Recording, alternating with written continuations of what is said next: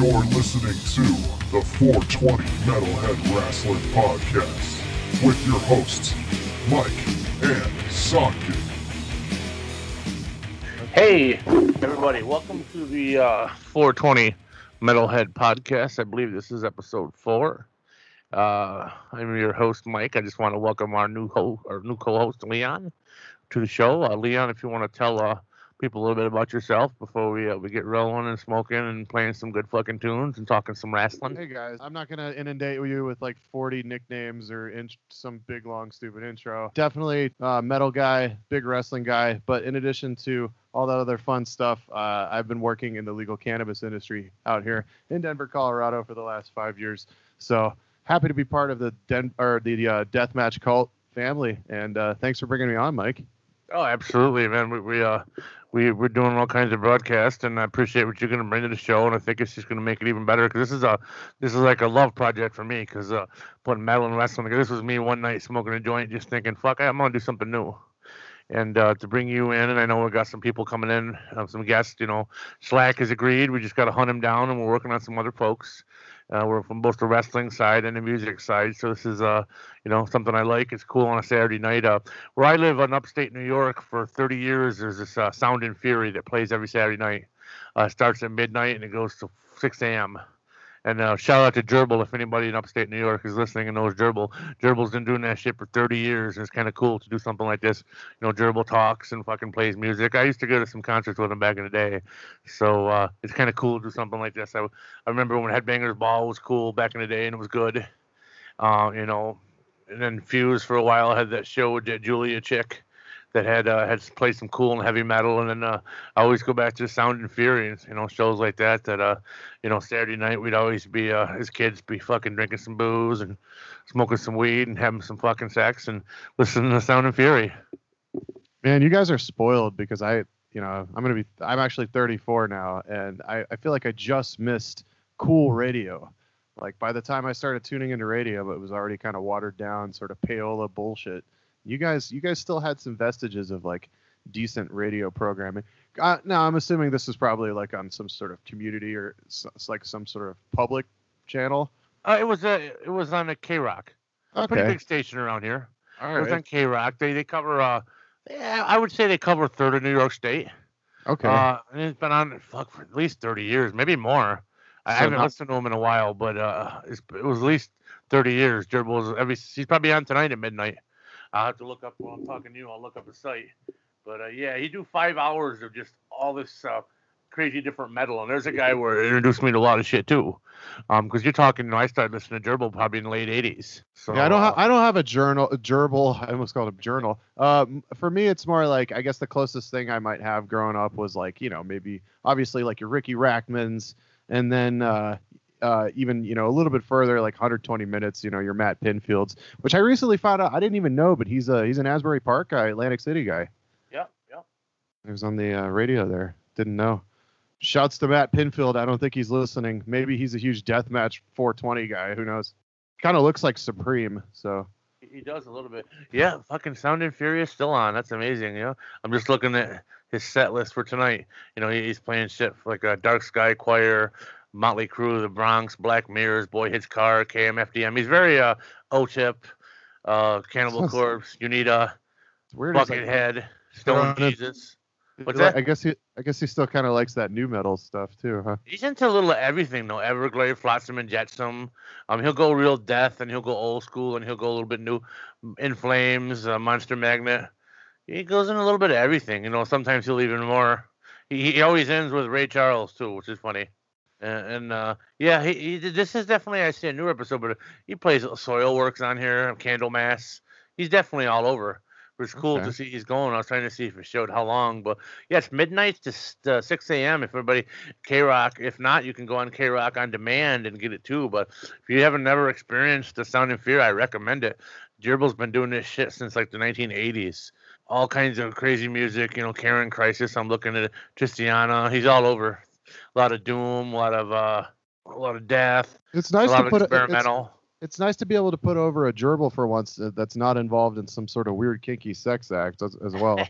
well, I didn't say that. He might be involved in some kinky, weird sex acts. I How do haven't you seen him in a while, but but uh, We'll give him the benefit of the doubt then that he's not involved in any sort of ger- gerbil harm then because we, we don't want to get we don't want to get PETA involved yet. That's uh, still too early. It's still too early in the podcast.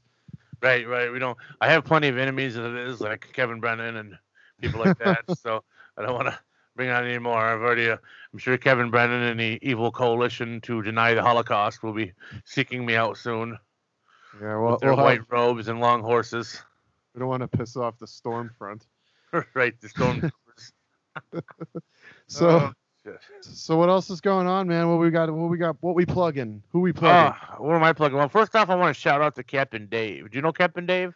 I know, but you're gonna tell me about him. Captain Dave is the fella who he does a lot of. He has his own podcasting thing he puts on. He goes to all the CZW shows, anything in Jersey and Philly he goes to. He podcasts them, he promotes them. He's a really nice guy, uh, real good, good heart guy. Um, uh, if you know Kevin Hogan, uh, do you ever know Kevin Hogan? For sure. What's this? What's his podcast called? Captain Dave's uh, podcast network. Okay. uh, Dave Spieler. But I would put him in, you know, Kevin Hogan, great guy, goes to all the shows. And he went to this indie show this weekend, Crossroads Wrestling, some bullshit. And they were having a, you know, a charity card. And Dave went and was going to set up his podcast, you know, and he does this because he loves wrestling. You know, he's a 40 year old guy like me, loves wrestling. And they started to call him a retard. And they started to make fun of him and his wife. I heard really of. Okay, him. I heard about this story. Yeah. Keep Yeah. going though. Dave is like the nicest guy that there is. So I just, you know, I know that the crossroads, the cunts at crossroads, that's what I said. Put out this little exclaimer because, oh, we're sorry, we didn't mean to offend Dave. You just did that because people like Matt Tremont and Markus Crane and fucking myself and Brandon Kirk and Stephen A called you out. So I say, fuck you. I say, you know, it's a shame. You guys are running fucking charities and you're treating, you're running a charity for disabled people and you're treating Dave like that. Dave is always polite. He's always reaching out to me, asking me how I'm doing. He loves all kinds of wrestling. He goes to these shows of his own will. Free, sets up his podcast. He's super excited. He tries to put. I've never heard him say a bad thing about any show he's ever went to. God bless him, because I do. I, I, I do say some bad things sometimes because I don't like some of the shows, but Dave just loves going there. Everyone sees him. They like to get a picture with him. He's a nice guy. So, you know, I wanted to say a big fuck you to Crossroads Wrestling. Um, that's bullshit. I hope you never run another show again. I hope no one goes to your shows. And I feel bad to say that about a promotion that's doing charity stuff, but to treat him and then to facilitate it. And it wasn't necessarily the promoter, but his brother, but to facilitate it and not step in. Shame on all of you. And uh, they wouldn't let his girlfriend go use the bathroom. They're making fun of her too. Just a lot of bullshit. Yeah. Uh, ableism is just uh, all types of fucked up, and if that's something that you feel the need to engage in, if you think it's funny, uh, then a don't listen to this podcast and don't listen to any of the podcasts on the Deathmatch Cult Network because we don't want to fuck with you. We don't appreciate you. That's fucked up. Ableism is just it's just another ism. Fuck that shit. Absolutely. So you know, shout out to Dave. Maybe someday I'll get Dave on as a guest. Uh, a good friend of the Deathmatch Cult, good friend of the Metal Cult Network, a good friend of indie wrestling in general. Uh, you know, when all the promoters up there are reaching out and saying, "Dave, that's bullshit," you know, that says something. So that's just one thing I want to talk about this week. It's just a lot of garbage. No good, man. Um, well, yeah, I don't have too much in the way of plugs, but I did want to plug a, uh, a fellow member of the cult, Mr. Chris Collenberg. Chris has a cool band called Morecast, and uh, they put out an album not that long ago called Deadlands, and you can definitely check it out. They're on Bandcamp. Chris is also a good buddy, uh, fun guy. Uh, I've had had the uh, pleasure of hanging out with him at a couple of the GCW shows in Chicago, and uh, yeah, shout out to him. Massive, big up, Chris. Keep keep making cool music, man. Going to the next Chicago show, are you? Oh, I that's generally the plan. Um, you know, it's an easy thing for me to do. Obviously, you know, we don't get a ton of uh, GCW shows here in Denver. But the cool thing about planes and all that now is they're they're basically like you know you have these like lower tier airlines like Frontier and Spirit and even like United to a degree. Right. They're basically like fighting for your business. And for you know D- Denver and Chicago are both like relatively major hubs. So yeah, man, like I tell these kids that I see at the shows that drive from places and they end up spending so much more money and they're driving from like Wisconsin and Oh, yeah. Minnesota, Ohio, and I'm like, oh cool, I I had a hundred and ten dollar round trip, and then I end up I end up sleeping on my friend's couch in uh, Logan Square, and yeah, it's just you know, I'm a I, I hate to be that king of convenience, but I'm not getting any younger, and uh, I've I've slept in a lot of cars and on a lot of floors. So, but yeah, I definitely try to make all the GCW spots when they hit Chicago, and hopefully I can try to make it out to some of the LA shows. Seems like uh, there's enough guys that like smoking weed that maybe Denver could happen one day, but at the same time, I don't want to uh, kid myself. This isn't really like a uh, an apex of, of indie wrestling right now. Never know. They went to Milwaukee. I mean, the Never home know. the home of Vader and Too Cold Scorpio. Absolutely. Yeah, the, yeah. The LA show coming up too is looking going to be a death matches on the show. They just announced Raver and Drew Parker, which is going to be sick. Now, do you think that that's like the intention there is is because Atlantic City is maybe not going to be super death match heavy or super? Well, I, uh, I think they wanted to do more death the first time, but uh, the one club at the last minute canceled them out. And and because Los Angeles really doesn't have a lot of rules as opposed to like Philadelphia or certain New York, uh, because you know XPW was there, and then you still have uh, UEW and Blood Brothers Pro running deathmatch shows there. So yeah, I think it's a market where they can do death. I think they kind of wanted to feel it out with the bigger spring break type show. Now they kind of want to incorporate their death stuff too. Mm. I think they want to be heavy in three markets. I think they want to go Los Angeles, Chicago, and like the Northeast. You know, kind of get heavy in those markets and offer the fans different. Because you know, GCW is essentially two companies when you think about it. You got your like Janela brand, and then you have like your deathmatch shows. They're, they're kind of like two companies, which is cool. Yeah, I mean it's like the combination of I, I- think ultimately you know if they can combine that formula as long as they you know as long as it can work you know obviously like the the dream match sort of format that Janela is pushing which is obviously going to get you the wider spectrum attention and then you know obviously the stuff that us sick fucks are into but uh, at the same time there's something about GCW's presentation when they do decide to throw deathmatch sh- shows that just it just this it's like this extra sheen or whatever that it's uh the, it's the this- wrestlers are exactly the wrestlers are so behind the product too. You can tell their performance there is stronger than anywhere it's because they believe in it. It's kind of like the ECW guys; they all want to outdo each other. It's hard to have the main event of a GCW deathmatch show. Like Gage and Eric Ryan, great match, but it's hard because by the time you, you got to that, you had the amazing Orin Veidt G Raver match. right You know, you, you had Markus Crane and Nate Webb. right You know, you had you had uh, well you had uh, Tr- Tremont and um, Fremont and Reed. And I'm forgetting Reed, one other yeah. big one. Who was the other big one? Oh my God, and Masada. yeah and Masada. So it's so hard to follow that because it's like the old Hollow shows, man. You're gonna get five crazy death matches in a row, and a lot of people say, "Well, that's too much." Not for me. I love those shows. You can give me a whole death match show. I'm fine with it. yeah I mean and, and and GCW won't even GCW smart enough to know that hey you know we still need to throw in a couple little palate cleansers here and there with you know the various like six mans and eight mans and whatever else that they'll throw in and then matches to show off some of their you know generally speaking they'll they'll take time maybe to introduce a new guy uh like in the in the instance of uh I believe it was the eight man or the or whatever it was where they introduced Shane Mercer Yep. um who we'll talk about that in a little bit later but Shane Mercer uh Shane Mercer might be the uh the it boy in our uh, in our favorite style of wrestling this year if he just chooses to do uh I- I pursue think it so. I think so. He was amazing in that no rope barbed wire match he had in IW Mid South a few years ago with Hosea. You know, if people haven't seen that, they should really check it out. I, I was hoping, like when uh, Slack got hurt, I was hoping they would put Mercer in with Murdoch, and they could have had a crazy death match. you know, obviously he's he's he's maybe he's maybe not six foot six or whatever, but you know, I was front row the last show, and I, I myself am not a small dude, and Sh- Shane Mercer's a big fucking guy, man. He really is. So, and and when you're that big, when you're that yoked, I mean, it, it definitely, you know, we we, we don't want to forget this is still professional wrestling. And you cannot, you can never really sort of under underestimate, undervalue guys with an impressive physique like that that are very athletic, like he is. So if he's able to, if he wants to, I mean that that genre of wrestling is his oyster. Pretty impressive, just in general. The rosters of guys in competing in death matches right now is is so fucking high. And deathmatch wrestling has changed so much in 10 years, thanks to guys like Drake Younger and Danny Havoc. And now it's more about the wrestling than the death. You watch like Sequel playing Eric Ryan or Ravers, you almost feel like it's a big Japan match. And then you remember, they use some light tubes or some plunder. And GCW doesn't necessarily go crazy with the plunder. They don't need to.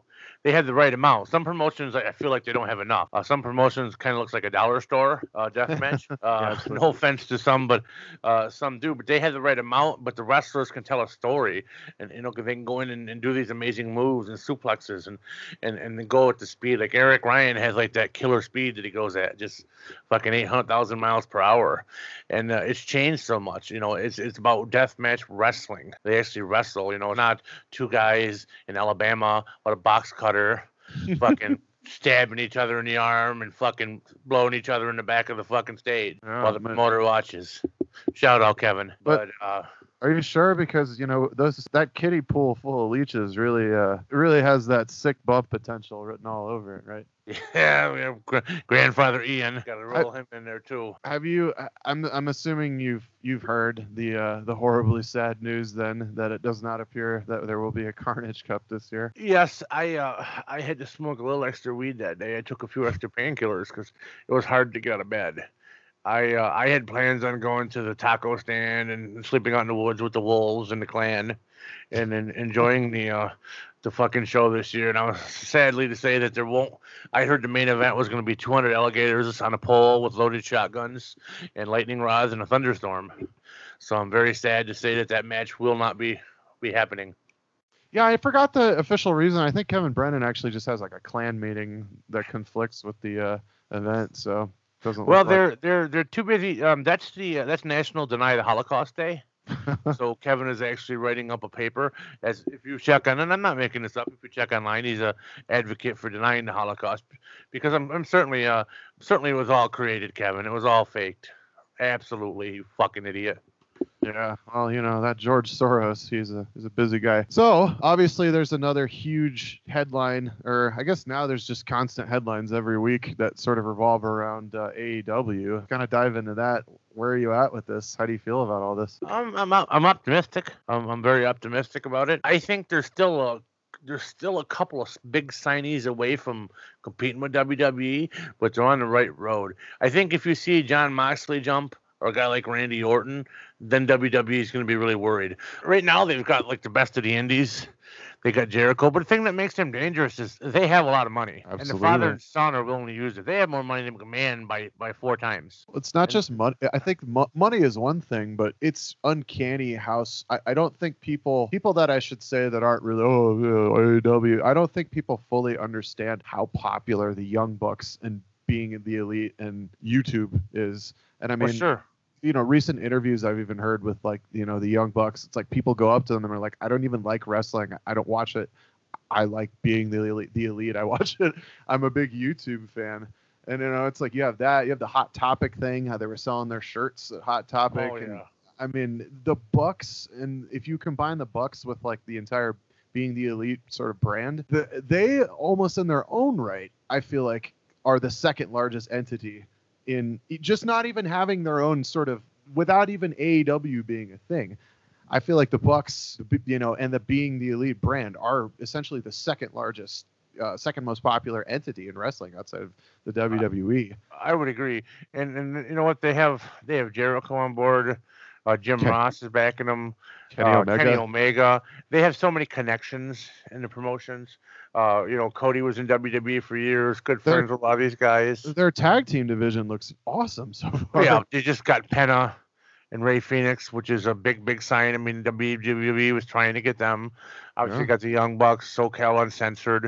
Uh, they're friends. bringing a lot of best friends. They signed. They bring a lot of different women for the promotion. They signed Aja Kong. you Apparently know. the apparently the Usos contracts up after uh, after WrestleMania also. Yeah, yeah. Usos got they they're bringing Pac in, which I think Pac is, is going to be a monster heel. I mean, he was on the right road in. WWE. It's interesting though because uh, what I've read so far about Pac's involvement is that Dragon Gate is still his number one promotion. Right. It's it's just AEW's kind of like his side thing. So I I'm curious to see. I feel like early on there will be this very sort of liberal approach to uh, how you know how they allow people to sort of show themselves. But I think once they have like regular TV and regular pay-per-views or or whatever you know their own streaming network whatever they sort with that because obviously that's sort of the status quo now whether they decide to use an existing streaming network or come up with their own they definitely have the resources and infrastructure and following to just fucking come up with their own streaming service if they wanted to. I would assume that at some point, if they are large enough and it actually becomes a proper competition, that you could expect to see some sort of exclusivity.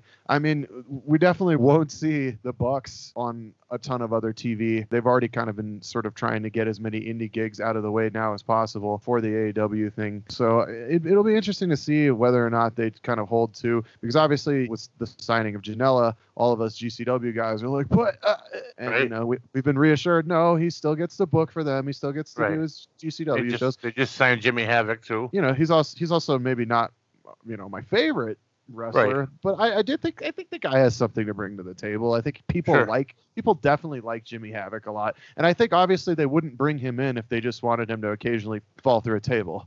I think right. Jim, Jimmy Havoc's kind of the signing of Jimmy Havoc to me indicates that they're willing to potentially, uh, you know, indulge that fan base that maybe wants to see some color, wants to see, you know, maybe the occasional tube or, you know, a, a match like you saw um, at Progress between him and, uh, was it Robinson? Paul Robinson. Paul Robinson, yeah. Maybe well, something like that. Right. What's interesting too is they announced the A, AAA deal. Uh, the promo video they showed showed fire and light tubes and thumbtacks. So it's interesting that they showed that. Another thing that I thought was really funny was the press conference they had. They sold tickets for that and they sold out. People bought tickets for the press concert just for a press conference. Yeah, downloaded the streams and, and everything. It, it's it can only make the WWE better because the WWE was at its best when WCW was beating it. That forced them to be creative. It's definitely true. And you're you know, gonna see, you're gonna see obviously more places to work means more guys getting shots, and you know guys like Jungle Boy, you know people that are really just young up and coming talents they now have op- two different options to get really large scale exposure and it, it doesn't seem like uh, tna's product is getting any worse either it seems like they're trying to improve their product and uh, you know continue yeah. continue giving people more options so yeah. I, have yeah. said this I, have said this i said this even before aew was a thing but if you're a wrestling fan now it, it's i mean obviously you know the attitude era was great and the 80s were great rock and rock and wrestling 70s and territories and all that stuff is every every era is great in its own right but just your access your unfettered access to content right now is absolutely insane. And it's there's so much it's being pushed out from every possible angle. And every corner of the world. Yeah absolutely. just fingertip away. Yeah i mean it, yeah and a, again aew even shows that with the partnering with a chinese promotion. Yeah so. oew yeah i i might have never left my house if there was internet when I was a kid and you had all these different wrestling choices. Yeah, I, I uh, all those. At least girls... till I was about fifteen or sixteen when they discovered the power of the pussy. But I was, uh, I was gonna say all those girls would have been missing out, Mike. Right, right. Well, you know, I they still want to stop me. You know, I have my priorities. so let's get into some music, man. Uh, let's listen to some Testament. Definitely from the dark roots of Earth, uh, Throne of Thorns.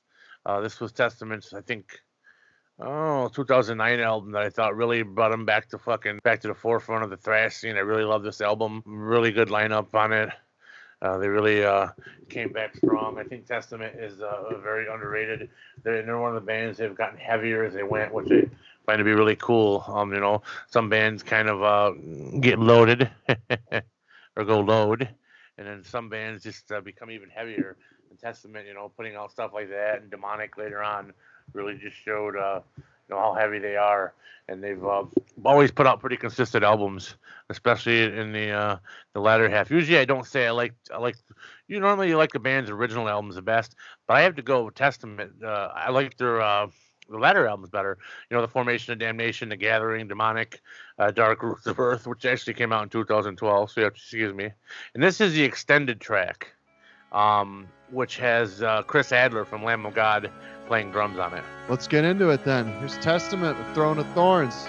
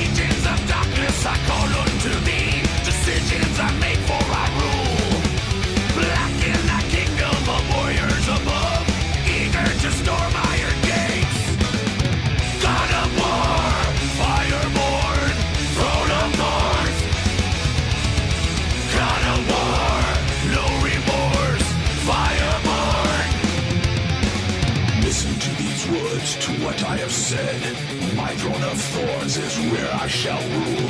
Keeper of all, bringer of death, to challenge me, off with your head. Crimson lust, warlords of torment that you attack me.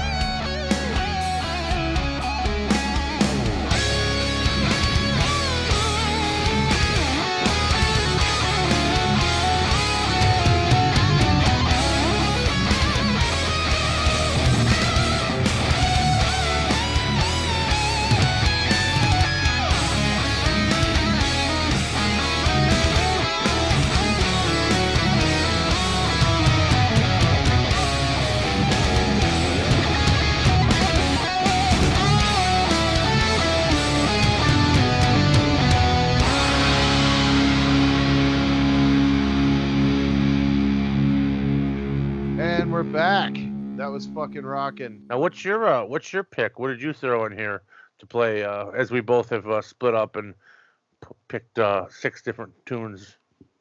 Well, I'm a lifelong Crowbar fan. Yeah, so I decided to go with Crowbar uh, this week as my first pick. I'm a huge fan of Kirk Windstein. The only project that I, of his that I didn't really get into was the project they did with Jamey Jasta from Hatebreed. But I love Crowbar. I love the Down records that he played on. So Yeah. I, w- I went with uh, the Lasting Dose off of Sonic Excess in its purest form. Had the pleasure of seeing Crowbar about four or five times, both in headlining and uh, support roles, and they never disappoint. Really good live, and just generally good dudes. So I've heard from some friends that live in the Louisiana area. So, fucking a, Crowbar, the lasting dose. Let's do it.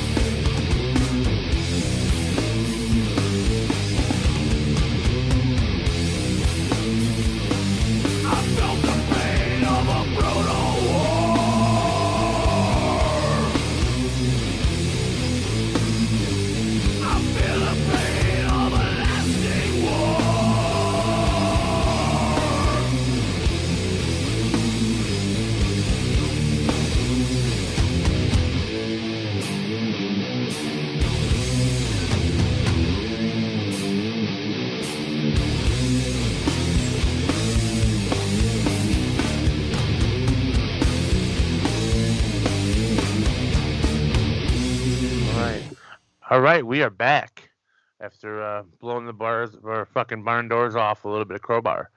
We're gonna have a uh, a weekly segment, and next week we're gonna open this up to actually uh, folks on uh, Facebook and our different etnies too. You can actually uh, get a hold of us, and we'll uh, we'll put some of your lists up there. We're gonna do top five lists. Um, we're gonna do one top five music list, then we're gonna do one top five wrestling list every uh, every week. We're gonna mix it up and do something a little bit different. So the first list we're going to do is top five thrash albums.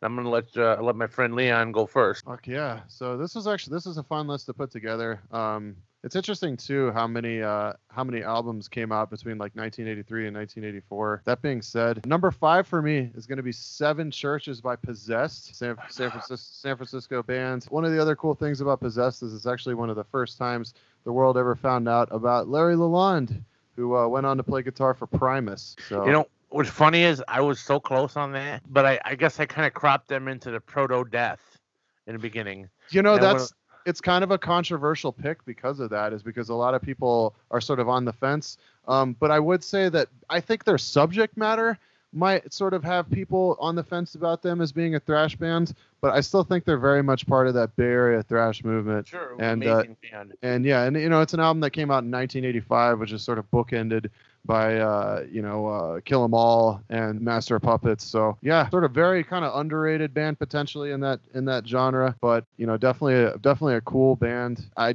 de- would definitely call Possessed uh, a very influential band for some of the uh, earlier black metal bands as well.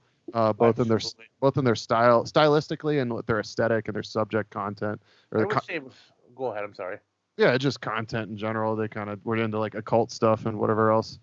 I would say with some of the death metal bands too. They definitely, uh, you know, would, would be into that ballpark. I mean, obviously they didn't put out a lot of stuff, but you know, Beyond the Gates and Seven Churches, you know, back to back, For sure. definitely. And then number four for me was uh, I went with you know this is a band that has made metal that has literally sort of spanned like every genre possible, but huge thrash. Thrash was a huge influence for them, and uh, I think that Sepultura's 1989 album Beneath the Remains is in, in many ways a very it is a, it's, it's, it's essentially a love letter to thrash, and it's been what 25 years or whatever, and it's it's Yeah. still it's still still an awesome album. So. It's when they morph too. They really morph from that death element Hmm. to that thrash element. Yeah, because when you talk to those guys, you know, they're they, they were really into like early like hardcore, you know, like even like uh, stuff that might be considered like crust, you know, bands like Discharge, shit like that.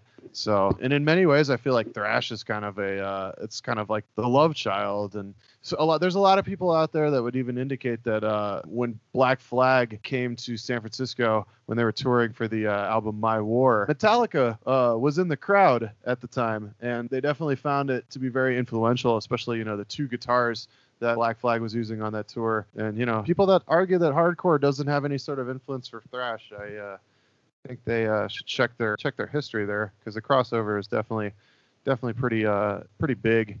Uh, number three for me, again, classic band, Exodus, their 1985 album Bonded by Blood. Just uh just another awesome Bay Area thrash album. Uh, fucking Paul Baloff's the man, Gary Holt's the man. I mean, they're just a fucking uh, and, and then the timing of the album too is it's one of those blueprint albums for all the other uh, thrash albums that came out in the mid 80s and uh, you know just a seminal bay area thrash band. Can't really say enough about that album. Number two for me is again i'm taking the easy way out on this but i'm one of those dudes that just can't decide on my favorite metallica album. I guess if i absolutely had to pick one i'd probably go with ride the lightning. But it's between Ride the Lightning and Master for me. So I just decided to combine the two for number two. And again, I think that maybe Ride the Lightning is a little bit more of an influential thrash album because of the timing.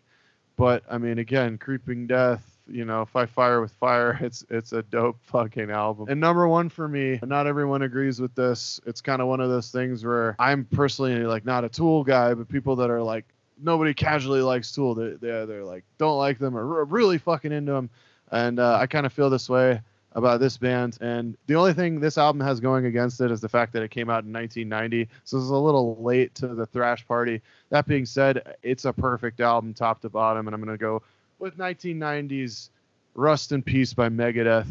Just just top to bottom, amazing album. The musicianship on it is on another level. Love him or hate him, Dave Mustaine's a fucking genius. And maybe outside of music, he's probably not much of a genius. But when it came to uh, writing albums at that point, the dude was on fire. Peace Sells is another really good record, but Rust in Peace is just I, for me, it's it's a fucking masterpiece. It holds up sonically. There's there's nothing bad I could say about the record. Again, I just wish it maybe came out a little bit earlier. But perhaps the timing was kind of them just sort of taking notes on what on the do's and don'ts of thrash metal, and then just sort of making their sort of pinnacle opus climax, whatever you want to call it. So that's my top five, and congratulations. I'm sure Dave Mustaine really gives a fuck that his uh, al- al- album topped uh, my top five list. Oh, Yeah. Dave Mustaine. Yeah, cranky, famous cranky asshole Dave Mustaine. I uh, my list is gonna be really weird. People are gonna hate my list, but that's okay. Because I I'm not went gonna, with, I'm not with- gonna hate your list. I went with some older and some modern stuff, and I'll tell everybody. Um, if you ask me tomorrow, my list might change because I'm that kind of dude. Yeah. I'm listening to stuff all the time, and stuff evolves. I know that might sound weird, but uh, I, I can't. I can't tell you that six months from now, I could tell you this would be my top five thrash albums because I might have listened to something else for a while and holy shit, that really blew my mind. You know, Yeah, dude. rediscovered something. I'm gonna start out with number five. Like I said, a lot of people are gonna be like, "Oh, it's not thrash band." This album was a thrash album. Uh, the guitarist was Jeff Loomis. This album was amazing. Um, Warrel Dane's vocals were amazing. Uh, it, it was the heaviest album that Nevermore put out. It was a godless endeavor. Um, if you listen to this album, uh, I mean, there's just thrash masterpieces like Born, My Acid Words, um, Medicated Nation. It, it told a it told a great story. It just um, the guitar, Jeff Loomis is just amazing. The Godless Endeavor went nine and a half minutes. The song I love those thrashy long songs. I, I love Warrel Dane's uh, vocals. God bless him. Uh, you know, I love. I think Jeff Loomis is probably one of the most underrated guitar players in heavy metal. Um, I thought the album was absolutely amazing. It was some of their earlier albums like Dreaming Neon Black. They were kind of thrashy at points, and I would say kind of proggy at points. And I thought this album really was their thrashiest album. And if you haven't listened to the Nevermore is the Godless Endeavor, you really should. This album came out. Oh shit! It come out? 2000. 2005. 2005. Yeah, double check quick. So that's my weird pick there. Then I'm gonna go with uh, Slayer at number four. Obviously, people can't go wrong with Slayer, but I'm gonna be the one that gets get a rock thrown at me because most people are gonna go Reign or South. I'm gonna go Seasons of the Abyss. Love that album. They're demonically. I thought it was the, the selection of demonically possessed thrash standards like War Ensemble, Spirit in Black, Dead Skin Mask, Skeleton of Society, and, and the light lead track, Seasons of the Best. No other band can claim, you know, they had those five essential albums, but this was my favorite Slayer album. Well, That was my actual. That was actually my uh, introduction to Slayer. Nice. It, it was my favorite. The only thing I would say to come close to us was I loved God Hates Us All. I actually thought that was amazing for a later Slayer album. I really dug God Hates Us All. At number three, I'm going to go with a Bay Area band, but one that not nearly as popular as everyone else and kind of, you know, put a few albums out and fell through the cracks, but came back strong. is Death Angel. I really, really love Frolic Through the Park. The madness of the Mind Rape song, Road Mutants, you know, the guitar and speed on Confused, the, the really strong drumming on Guilty of Innocence, I thought was really powerful. You know, it was a nine or another eight minute song. I'm, I'm a fan of those eight minute songs. I thought it was their classic lineup. You know, I really thought they peaked. Then they kind of got really kind of a little weird with Act Three, but they came back in later years, and I really, really was a big fan of Death Angel, and I really thought that they're a band that, that should have been a lot bigger than they were because I thought they were probably more talented than some of the bands that did get big, and they weren't around a long time. You know, they kind of had that aura around them. Then they came back strong and, and put out a couple other albums. The Ultraviolence was a really good album too. Before that, Brought Us Through the Park in '88 is the album that I always kind of go back to for them. Uh, really, really enjoyed it. I was gonna say, Mark, I, I thought Rob Cavestany was a great guitar player. Their drummer Andy Galeon on that album, I really thought was the best of their drummers. Just a really, really good album. Interesting too that they had Davy Vain produce it, a guy who mostly did like glam rock and shit. It's kind of interesting. But yeah, I just love that album. So that was my number three. Okay, number two. Da-da-da-da. Number two for me is going to be Metallica, uh, Master of Puppets. Very hard between Lightning and Puppets. I agree with you, but I, I guess at the end of the day, I, I kind of flipped a coin and went. I was so close to Megadeth too, uh, with Rusted in Pieces. I mean, that was one that was, you know, kind of on my thick. But I guess I have a disdain for Dave uh, Mustaine, so that kind of, I guess when I made my choices, probably not way to go. But uh, you know, Puppets, I just thought was the essential thrash album. It's amazing that you know these guys put this album out and then put out some of the garbage they have after. But I guess you know you get old. They have to understand that bands do get old. But Puppets just. uh you know, I think they're on top of their game. They changed a lot with Justice. I love Justice too. A lot of people did not like that album. I, I loved And Justice for All, but Puppets really was that thrasher piece. Cliff, fucking Cliff Burton, amazing bass player, top of their game. You know, the guys are writing amazing songs. You know, you start out with Battery punched in your face, Master of Puppets. I love Damage Inc. You know, definitely, it's definitely one of those scenarios where it's like two bands. You know, when you look at their history. Like you maybe, have maybe three. I mean, I, I, don't know. Yeah, I guess because if you want to sort of include like mistake, like or not, sorry, if you want to include uh, Newsted, like the acceptable stuff that they put out with Newsted, but like I don't know. I mean, it's you, you know you have early Cliff Burton stuff, um, which is you know obviously one of the best bands to ever play music, and then you know, Bob Rock kind of ruined that band, and yeah. then you have like Load, Reload, which isn't even that. It, it, comparatively speaking, those two albums aren't even that fucking bad. When you look at stuff like Saint, Saint Anger being like, you know, the, yeah. one of arguably the biggest piece of shit in music history. It's like, how do you talk? How do you ultimately talk about a band like Metallica? I mean, obviously, you still have to give it up for them because they've put out some of the most epic metal albums of all time. But at the oh, same sure. time, they're they're blustery assholes that are, you know fucking put out put out shit and you know if you ever want to see how big of a pricks they are just watch some some kind of monster you you have a documentary just to uh, show you the whole thing and then they kind of reverted they tried to revert their sound in later days too with the last two albums. You know they tried to get back to the the heaviness. Yeah. never quite have but they tried. But yeah it's just a definitely a very different band over the years. Like i said well puppets i mean puppets did i mean lightnings too. Lightning is fucking amazing um, you know but it's disposable heroes things that should not be. I remember three o'clock in the morning my friends all around the kitchen drinking beer smoking weed whatnot singing along to fucking welcome home sanitarium. And that's the other oh, thing too. It's like they they weren't afraid to like show their vulnerability on records you know with songs like sanitarium and fade to black. Fade to black. And and that was that was interesting uh, you know when you had so many other bands that were just like we're tough. We just get wasted all the time. Nothing matters. But these guys you know intended like these guys definitely did show their let their guards down every once in a while. So it was like it was a band that you could relate to beyond just that sort of frantic like thrash party heavy metal parking lot vibe. So. But yeah, they put their they always put their like one anthematic song in the earlier albums. Like I said, between that and Lightning, it's a coin flip. And, and really, for me, even though Justice was different, I love Justice too. I love Justice uh, also. I just wish that I wish that they uh, made Jason Newsted's bass playing audible.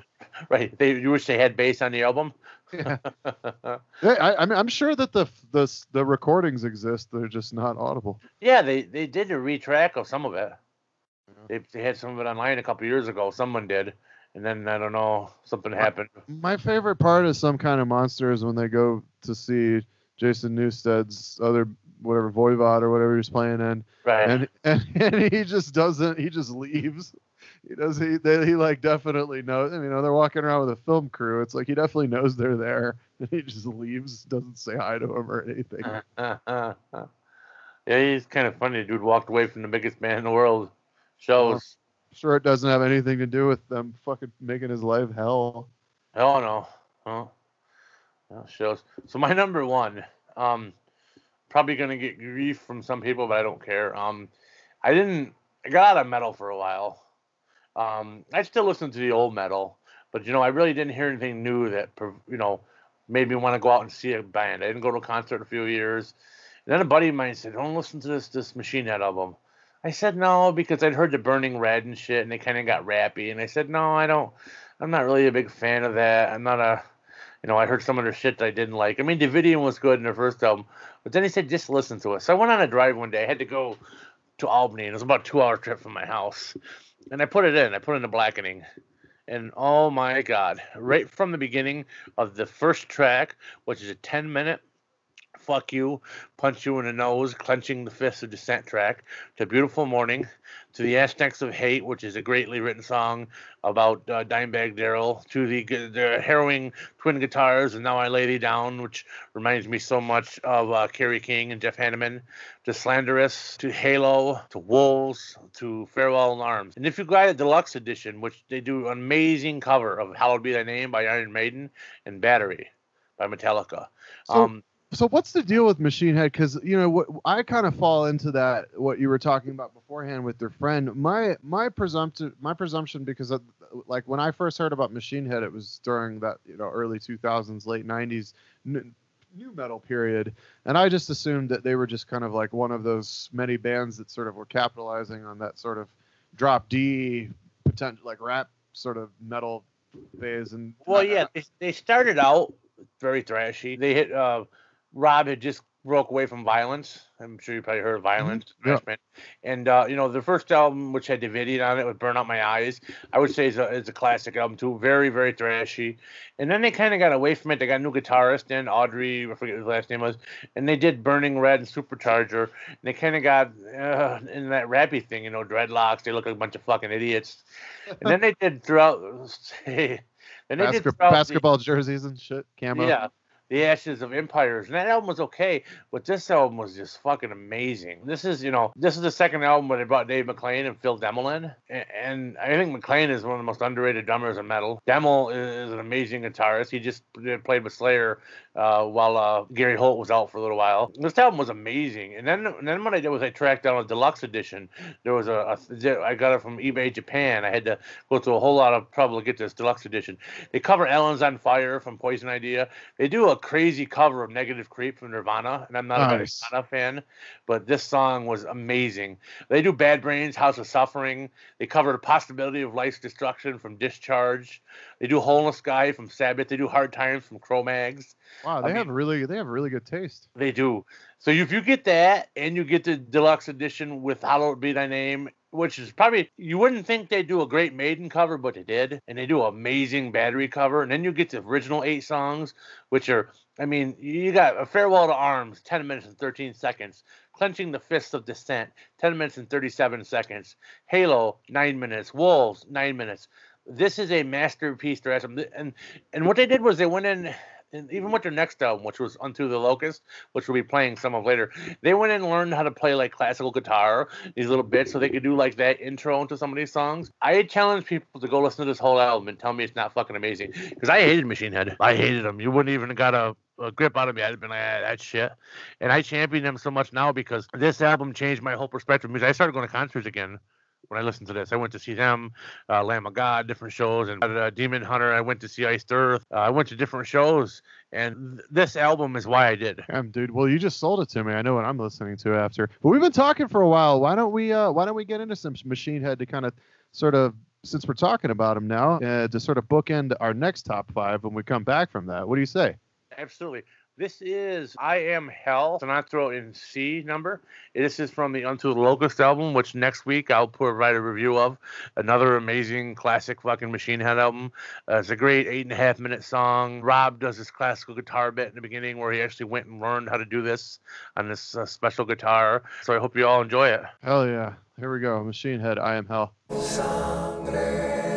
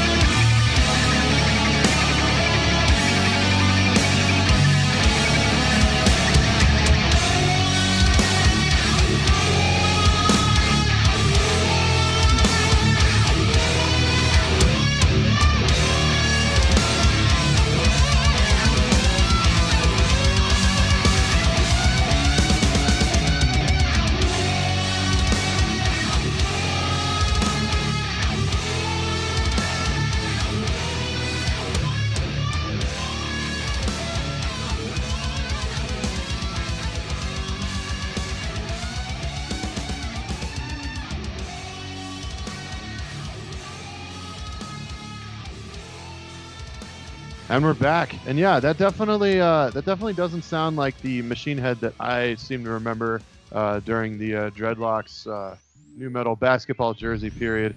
Um, Yeah. That was that was pretty fucking cool, man. You, uh, yeah, what- without you're, a a good, doubt. you're a good machine head salesman. Well, you know, I, I hated him. I'd be the first person to say it, and uh, that album is, is fucking amazing. And for me to put it as my number one thrash album, it, until I hear something else come in, uh, you know. And then I'm thinking of my list. I'm regretting it. I should have put Testament in there too. I totally thinking I, I should have put the Dark Formation to Earth or the Gathering in my top five, but I didn't. That's Next why time. that's why superlatives and like you know hyperbola. I just try to avoid it because you know Bach invented all this shit. It's all just reinterpretations. So, um, but yeah, you know we got that other top five list that uh, might as well get into. That's, Yeah. Uh, it's about a little company from Philadelphia that we all seem to hold very dear to our hearts. Absolutely. Let me dig up my top five as I'll do it first here. This is, uh, is going to be a top five matches from ECW. Obviously, we're all, most of us big ECW fans. I went to 57 ECW shows. I, I remember. It might have been more. I may have lost track. I had most of my tickets, but I've been in the arena like 20 times. Um, most of these shows I'm going to talk about, I was at. Trying to think if there any that I wasn't. I'm looking down my list here. And I was at all of them. So I was at all all five of these matches. So Oh yeah. for me, that's you know obviously being in the crowd, and, and so the number five, and uh, an amazing match. Uh, I, I might have uh, between this one and uh, three and four was hard. This could have been three. This could have been four, but uh, number five is from the WrestlePalooza, uh, 1995 in August. It's a six-man tag. Yeah, it's gonna sound like craziness on it, but it was just Cactus Jack, Dean Malenko, and 2 Cold Scorpio against Eddie Guerrero and Rick and Scott Steiner. This is a fantastic six-man tag. Very unusual. What's that? I just said that it's it's unusual, but in the same it's in the same right. It's a very like 1995 ECW booked match. You know what I'm saying? Yes, very unusual collection of talent put on the great show. The Steiners uh, were throwing amazing suplexes as ever. They're doing their tag team spots. Eddie was on fire, uh, you know, eventually getting a win. Malenko mixing in his match work. Uh, Cactus doing some crazy stuff. He took a crazy suplex from Scott Steiner and then did his off the uh, elbow apron onto Rick. Uh, and all of this craziness, Scorpio did this insane uh, moonsault leg drop. Uh, this match was just six of the best at what they do. Uh, Steiner's strong style, obviously Eddie and Dean that junior style, Scorpio that junior Japanese style, kind of like Eddie, and Cactus Jack that craziness. Um, it just meshed it well, and it was that kind of that dream ECW kind of thing. My next match is Rob Van Dam and Jerry Lynn from Hardcore Heaven in 1999. Um, what a match! One of the uh, you know one of the best ECW matches. Um, you know, I didn't put any Eddie Dean solos on there, but this kind of reminds me of the Eddie Dean feud because these two had a series of great matches. You, you could tell from the opening few minutes this was going to be something special and didn't disappoint. There's so much action and entertainment. Their styles just well gelled so well together. Plus some of the great chair spots. You know, lovely looking sunset power bomb through a table on the outside of the ring. Uh, I believe this is the match where Jerry Lynn like cracked his skull and had to go to the hospital after the match. Just an amazing match. You know, I was at their last pay per view in New York City, and uh, it wasn't even announced. And uh, Rob Van Dam and Jerry Lynn was the main event, and it was so crazy because a lot of us were, were thinking it was going to be the last show. And there did two small shows, like in Arkansas, Missouri after that, but this is pretty much it. Uh, it was the last show Heyman was on, and you know, no, none of us wanted it to happen because ECW was like a traveling family. But to have uh, RVD come out and do one more uh, one-on-one match with Jerry Lynn was so cool to see at that show. My number three, um, one of my favorite feuds, um, Masato Tanaka and Mike Awesome. Um, Yeah. My, my favorite one, a lot of people will go with Heat Wave 98, which was amazing, but I'm going to go with November Remember from 1999. Um, it was kind of a short match, but just brutal, stiff. Um, he did a Mike did a sit down awesome bomb from the apron to the outside to a table, a suplex from Tanaka belly to back, Mike Awesome to a table, a stiff German suplex to Tanaka, a beautiful frog splash to end it. It's about 14 minutes, but it was just they were they were just their art was amazing to watch these two.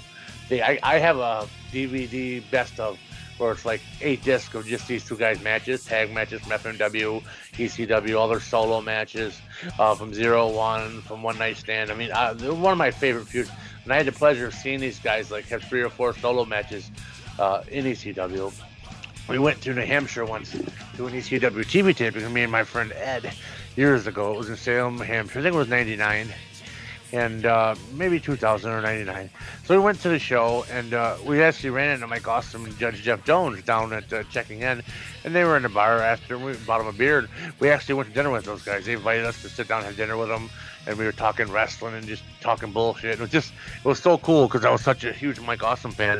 Um, I was so upset how WCW and WWE booked him because he was like one of the best wrestlers.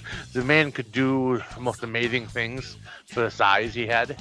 It was so it's, sad. It's it's one of the great tragedies, definitely. Yeah. The story the story of Mike Awesome. So sad how it ended. And Tanaka is just, even to this day, putting on amazing matches. You know, if you watch his match from, from GCW a few months ago with PCO, was just amazing. So hmm. Tanaka's another guy who's Best, he's in the best shape of his life right now, man. absolutely, you know, he had a great match with Nick Gage in AIW too. He's got a match coming up to Collective with Chris Dickinson. It should be amazing. He's still stiff as fuck too. Yep, yep. Now my next match, uh, I think it's the best of the Sabu Taz series of matches. It was from Barely Legal, 1999. Uh, it was an absolute war. For the FTW title. It was much better than than the uh, the first one for the Barely Legal pay per view or whatever the, the first pay per view. I forget the name, which is horrible. I was at it, but it was much better than that. Uh, Sabu put his body through hell for the fans. Taz brought some serious insanity to this match. It, it was just felt like one big match. It was a knock 'em, drag 'em out war till the end. Uh, the story Sabu told with his injured jaw uh, made it so intense as well, especially when he got all bloodied up. This was an epic main event, and, and easily, uh, my opinion, you know, it was the best Sabu Taz ECW match, without a doubt. And my, my favorite ECW match, this has never changed. I was in the crowd for this. Um, this is the match that crossed the line for Paul Heyman. Uh, the violence was so brutal that they never did another ro- no rope barbed wire. I think Sabu and Terry Funk was not only the best no rope barbed wire match, probably the best hardcore death match ever. Um, he never scheduled another one again after this. You consider the fact that this had been so extreme. Uh, I mean, there's been good barbed wire matches since before, but the storytelling these guys told, what they put their bodies through, Sabu, you know, him taping up his ribs and taping up where he just destroyed Bicep. himself, biceps, His- ribs. Bicep was hanging out. Yep, hanging whatever. out.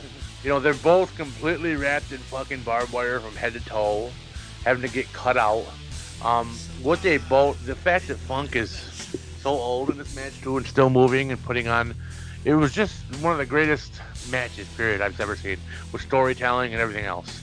Man, you got to see that person. That's It amazing. did. The crowd was so hot.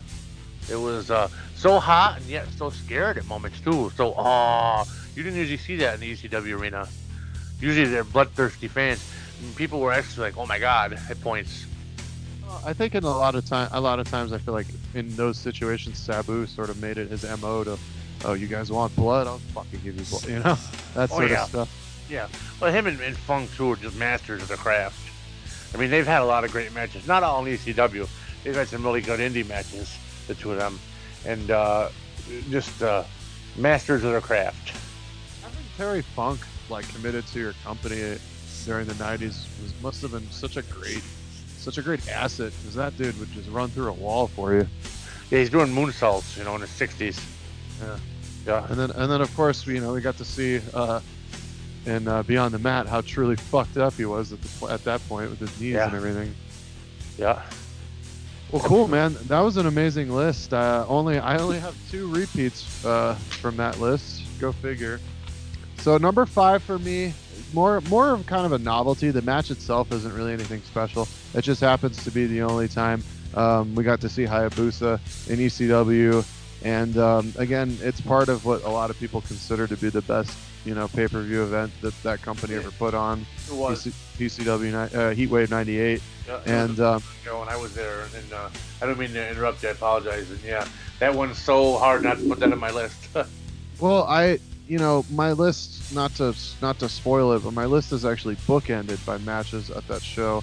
So, um, and and you know, we'll get to it, but like we'll we'll discuss the entire card real quick just to look at how truly excellent the show was, top to bottom. Back to the match itself, you know, I'm obviously not Bahu level or anything, but I am a very big fan of Hayabusa, and uh, I, really think that his story, just in general, is it's almost like sort of how Star Wars is the rise and fall of Darth Vader.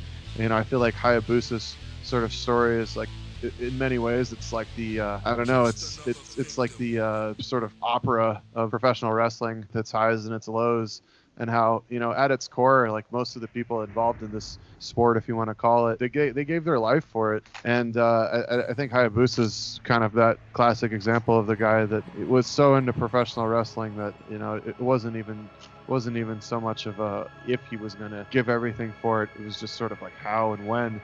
And you know, to me, he's a mythical creature. He's a he's this just this this entity that sort of like mystical and sort of hovers around this uh, this great thing that I'm into called professional wrestling. And uh, that being said, you know, him and, and Jinsei Shinzaki, I, I think, is one of the cl- cleanest workers of all time. Everything that guy does in a match is just so clean and just nice, just presentable. You know, that being said, you know, you have four guys in the ring that are arguably arguably four of the best wrestlers, at the very least, of the 1990s. And you know, Hayabusa, Shinzaki, RVD, and Sabu.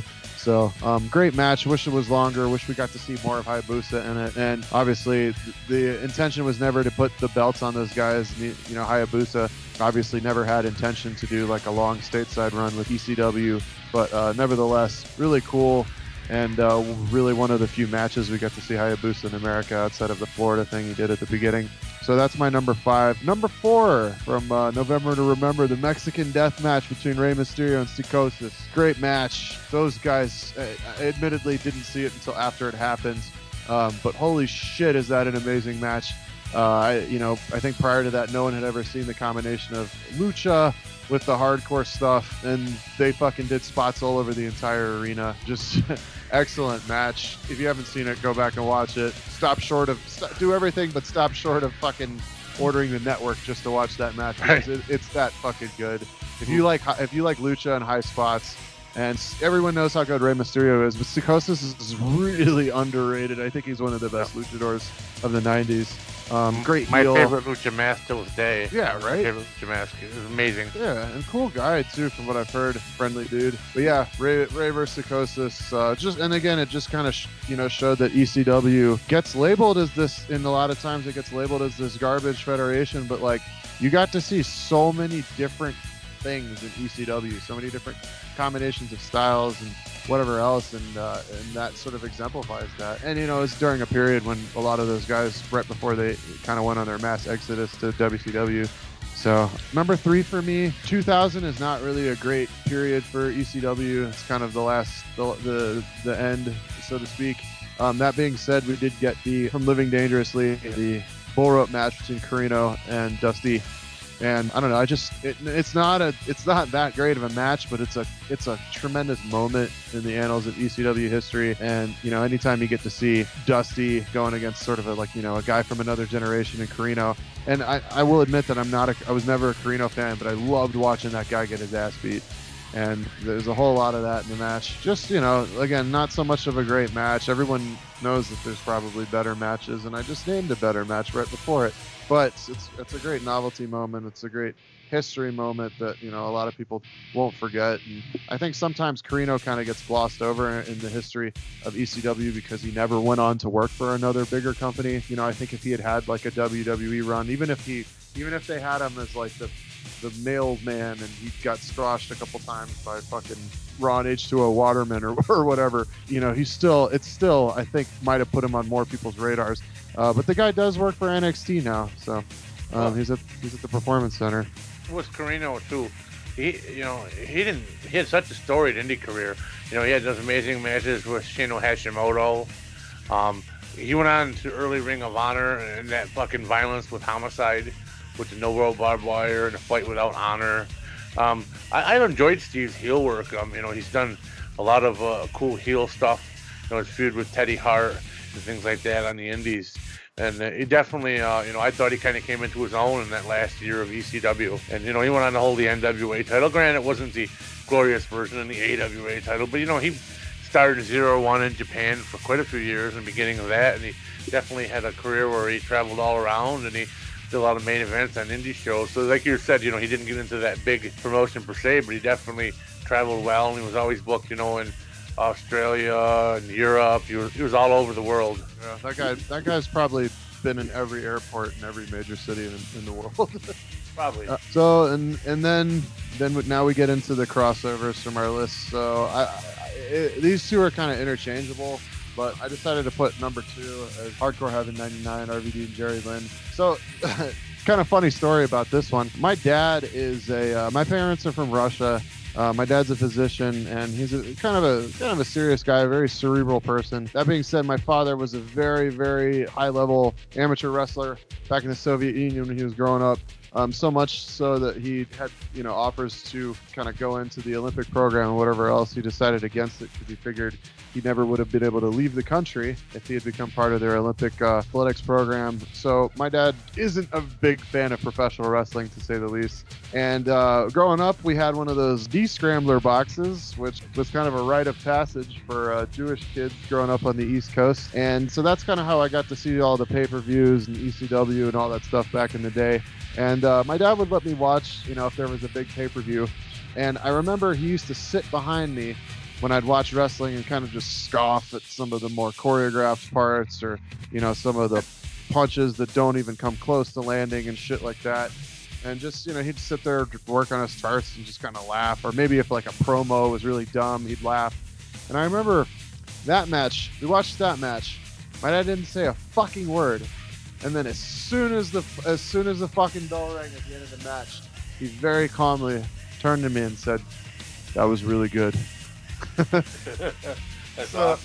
Yeah. So the the one time my dad put wrestling over was yeah RVD Jerry Lynn Hardcore Heaven '99. It's it's really that good, and I mean those guys had generational chemistry. Like it, it's just it's uncanny how good of chemistry. And again, part of it was because they're just both stiff as fuck and just kicking each other really hard and all that other shit. But I mean, they they knew they knew what they could do with each other, and they, knew how to bring the best out of each other. And we all obviously saw how successful RVD was in the career of professional wrestling. Jerry Lynn maybe not quite as successful, but Jerry Lynn arguably has the best name in professional wrestling. Uh, nobody puts nobody gets put over more amongst professional wrestlers than Jerry Lynn does. I mean, the guy is a, a wrestler's wrestler. You know, dude could do it all, and kind of a kind of a wet dream for us to get on the podcast at some point because we know he's a big metalhead.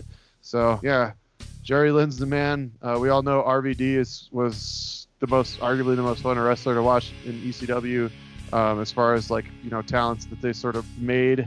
So and they have a great great series of matches between the two as well. They all they were all bangers. So You know, it would have been amazing if Awesome hadn't jumped to WCW when RVD was hurt because they were teasing a program with two of them for the Mhm. world title versus the TV title.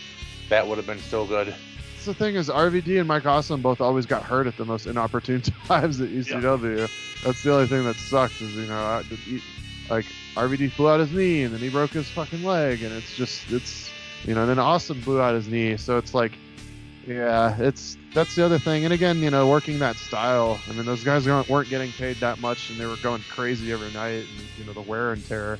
I think that honestly is why so many of those guys when they when you know ECW ceased to exist when they when they did end up with WCW or WWE, they just they're, they just faded out, you know, and even you even have examples of guys like Justin Credible that you know they were so beat up by the time that they got there that they were just full on with the drugs at that point. Uh, shouts to Justin Credible. I don't know if he listens. Hey, PJ, number one. And again, this is on your list as well. Another Heatwave 98 show. Actually, no, this wasn't on your list. The other match was on your list. But I'm going to go with uh, Mike Awesome and uh, Masato Tanaka from Heatwave 98. This is an awesome fucking match. Tanaka goes over. Guys, these are this is another this is another set of guys that for whatever reason they just made magic together. Dudes were really, really tough sons of bitches. Mike Awesome ragdolled Masato Tanaka around the ring, and he took it like a G and threw ridiculous, you know, elbow strikes and everything else, and ridiculous chair spots, power bombs, like table spots. I mean, these these guys had something really good going. The only thing that I would say, and part of the reason that I didn't even want to put this on the list is obviously like knowing what we know now about you know head injuries and head trauma and all that. I mean, obviously these series of matches are very brutal in hindsight, especially from an unprotected sort of chair shot point of view. So obviously Masato Tanaka still seems to be kicking and going pretty well. I have no idea how, given how many unprotected vicious chair shots that guy had to endure. Um, obviously, obviously Mike Awesome is kind of the uh, opposite end of what could happen in this this scenario because you know obviously that guy's not even just in you know if you look at his Japanese career and how many crazy matches and head chair shots whatever else he did over there you know you'd, you'd have to wonder obviously that did had something to play into his uh, his last days. Obviously you know there's the story about his wife and everything else cheating on him and all that but it's uh it's a shame. And on a more positive note since my list is over you know just to kind of remind you about how amazing heatwave 98 is i mean you had you had uh you had the match the opening match the dark was the fucking hardcore chair swinging freaks against the FBI. You know, you had Justin Credible and Jerry Lynn. Um, that, of course, was when Justin Credible was, you know, full entourage with uh, Jason and Nicole Bass. So, you know, you had that whole novelty. You had Candido and Lance Storm. They're two, two of the very best to ever wrestle in an actual fucking wrestling ring, as far as I'm concerned. Masato, obviously, you have Tanaka and Mike Awesome, and then RVD Sabu and Hayabusa Shinzaki. But then, of course, you have the fucking falls count anywhere match Oh, between oh, so Ta- good. Ta- Taz and Bam Bam, which No, is they were too good together, the two of them. yeah, and you know maybe maybe because they're two guys with big egos or what, but they were able to do some dope shit. And I think you know people talk shit about Bam Bam, but I mean there's you look at how many big money matches the guy was in in his career, and I, I think his I think his uh, resume kind of speaks for itself. And you know that guy sold tickets. That guy, fuck, that guy fucking sold tickets, man. And I mean, Bam Bam Bam was an attraction. And, Like I mean, I remember growing up being fucking seeing him in person at like autograph signings and shit, and just being wow, you know, his tattoos on his head. He's so big. So You know, I I, uh, I thought his work was always great, and you know, people might knock on him, but here's a guy who ran into a burning house and saved a bunch of kids. Yeah, and had health issues for the rest of his life Yeah. because of it. from it. How many other of these motherfuckers that would run him down would have stood on the curb and watched the house burn? And then yeah, the main event too. You had the Dudleys uh, finally getting their comeuppance against Dreamer, Sandman, and Spike, and that was when you still had the full entourage, the sign guy, Joel Gertner, and stuff. So he Heat Wave '98 is quite possibly the best ECW show ever. Go back and watch it, especially if if you have the network or if you have the DVD. Uh, if they still have those, but yeah, let's get into uh, let's get into ne- necrophobic. What can you tell us about this band, Mike? Uh, Necrophobic, uh, obviously they're a band that's been around for a while. I would say their their style is kind of this blackened uh, Swedish death metal. Uh, they you know they've been putting out stuff since the late '80s. Uh, the, their last album they put out, uh, I think, uh, really was a cool cool album. If people haven't listened to it, it's the Mark of the Necrogram. Excuse me. Uh, and this song is uh, you know to Tsar Bomba. Uh, it's a cool tune. I think people ought to check them out.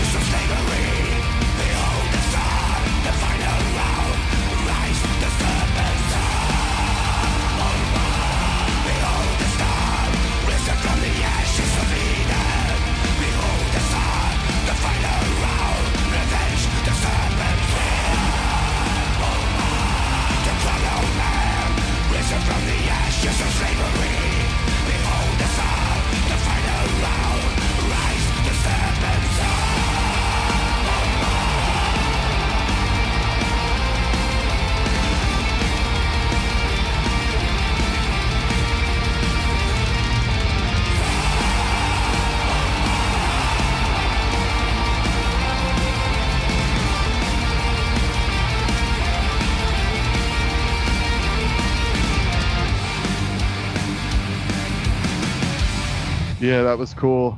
I'm a I'm a fan of the title being a uh, being a Russian. You guys don't know it stars king during pre uh, pre Bolshevik Revolution Russia.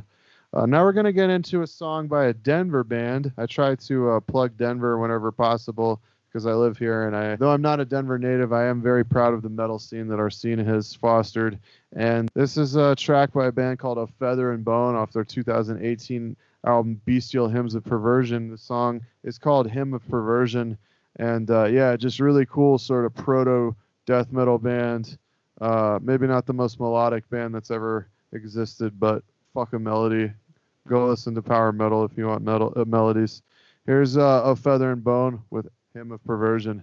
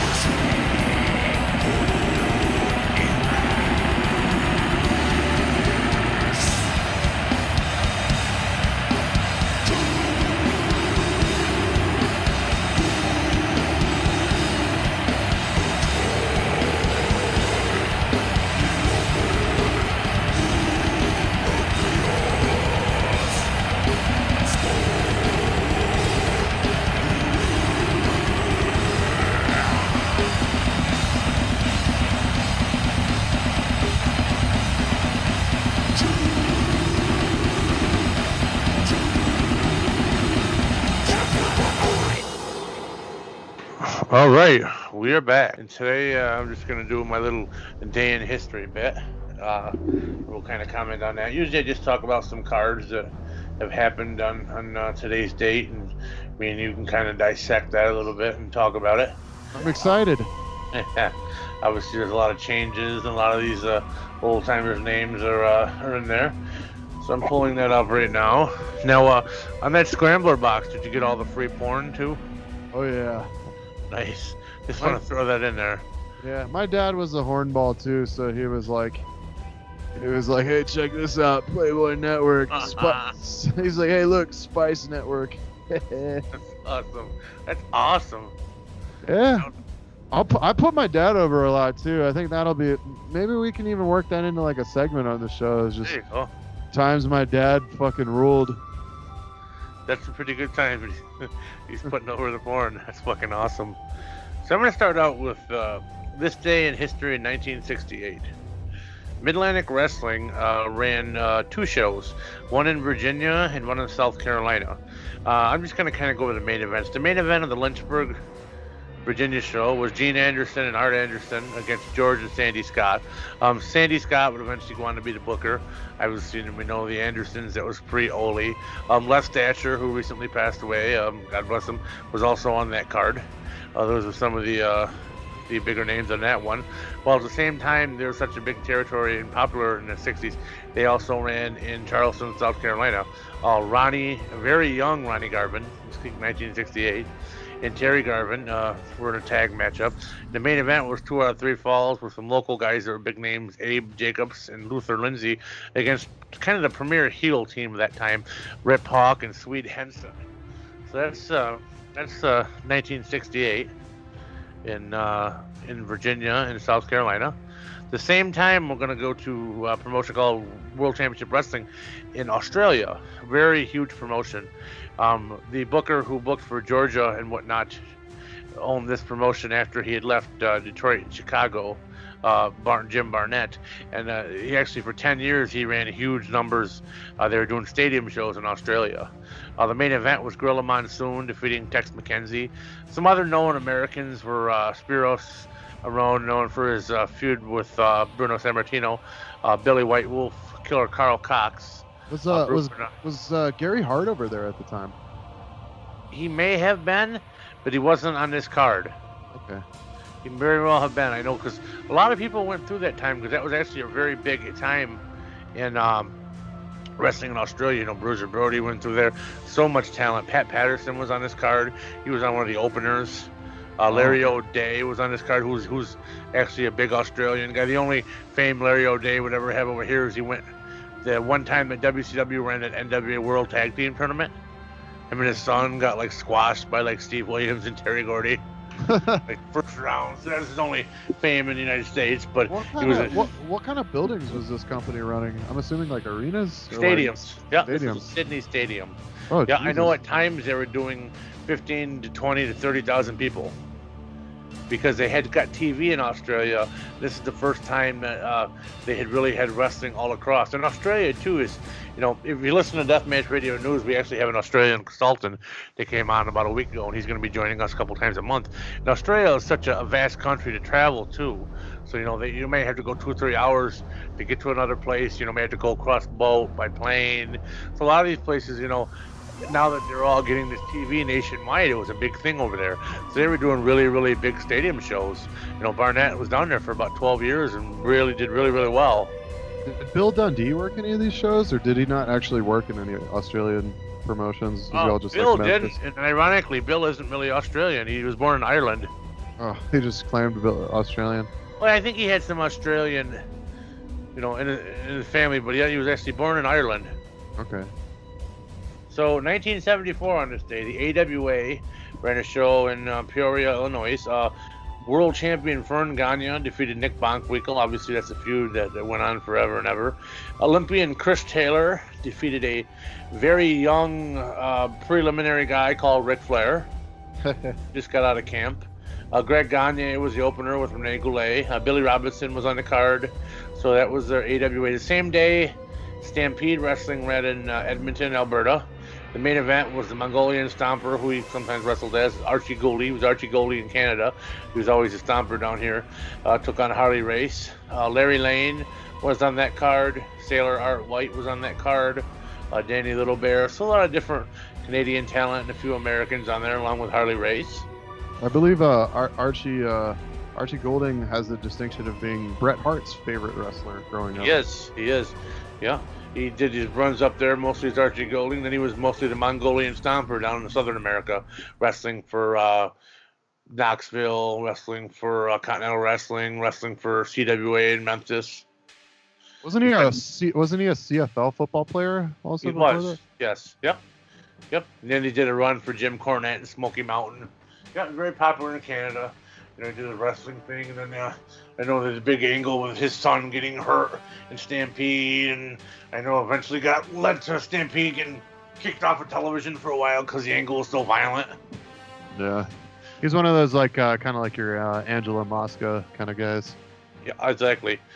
Same day in Philadelphia, the WWWF, three Fs, three Ws and an F, ran a TV taping in Philadelphia.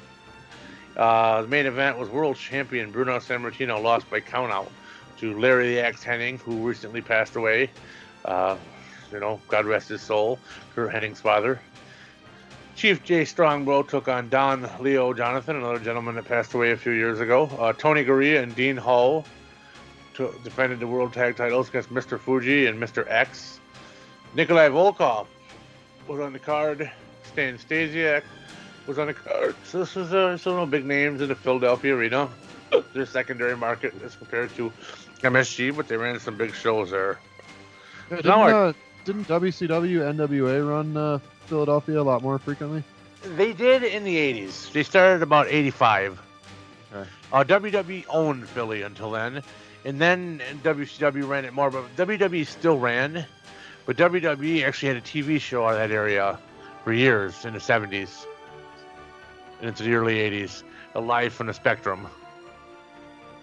Then I would say about 85, the NWA started creeping up into Virginia and Buffalo and Philadelphia. Using the Mid Atlantic to sort of funnel its way into Philly. Yeah. So now we're going to jump in our time machine. That's what I like to do after I smoke a joint. I like to jump in my time machine. So, 1980 in Portland, Oregon, Pacific Northwest Wrestling. The main event was the Playboy Buddy Rose defeated Rick Martel. Uh, I bet, I, I bet I bet Billy Jack Haynes is on this card. No, sir, we were pre Billy Jack Haynes, 1980. Oh, A few years before Billy Jack joined. Crazy Billy Jack. Iceman King Parsons on this card. Uh, Don Leo Jonathan, Roddy Piper, uh, Stan Stasiak, again, he's been all over.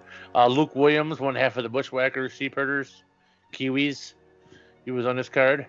That's Same what- day. What's That that? was that was what Don Owen's territory. yes, Don Owens, who ran it for, I want to say 60 years.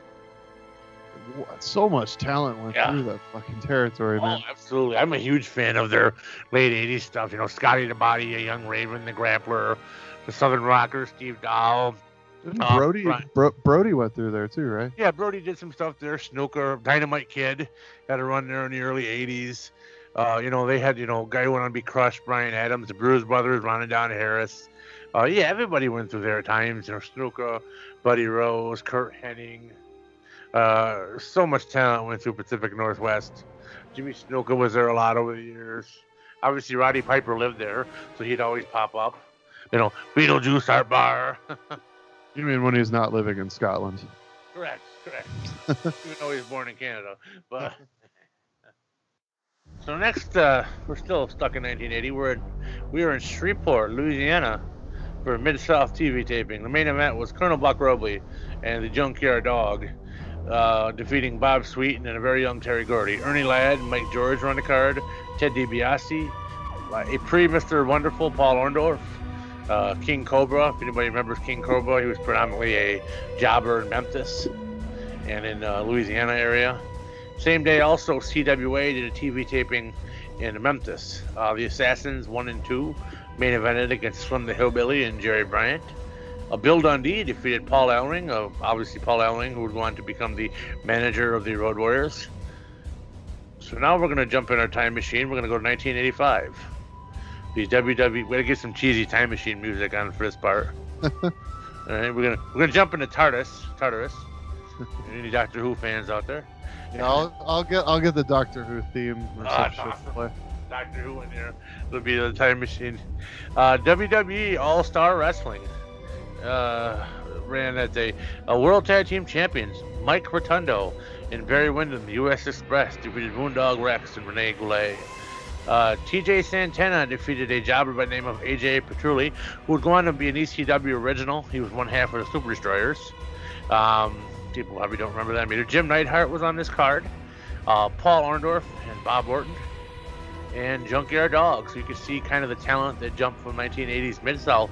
Five years later, a majority of them were in WWE this time yeah. when Vince was swallowing everybody. Oh, Vince didn't even spit. Huh. So 1985, Jim Crockett Promotions ran the junior high school in Culper, Virginia. The NWA Mid Atlantic television title, um, Tully Blanchard defended against Manny Hernandez. Buzz Tyler defeated Black Bart. The NWA Mid Atlantic heavyweight title, Steve Casey defeated Ron Bass, who was champion by DQ. Uh, Denny Brown defeated Doug Vines. Uh, Doug Vines is the guy who would wrestle with Jeff Sword.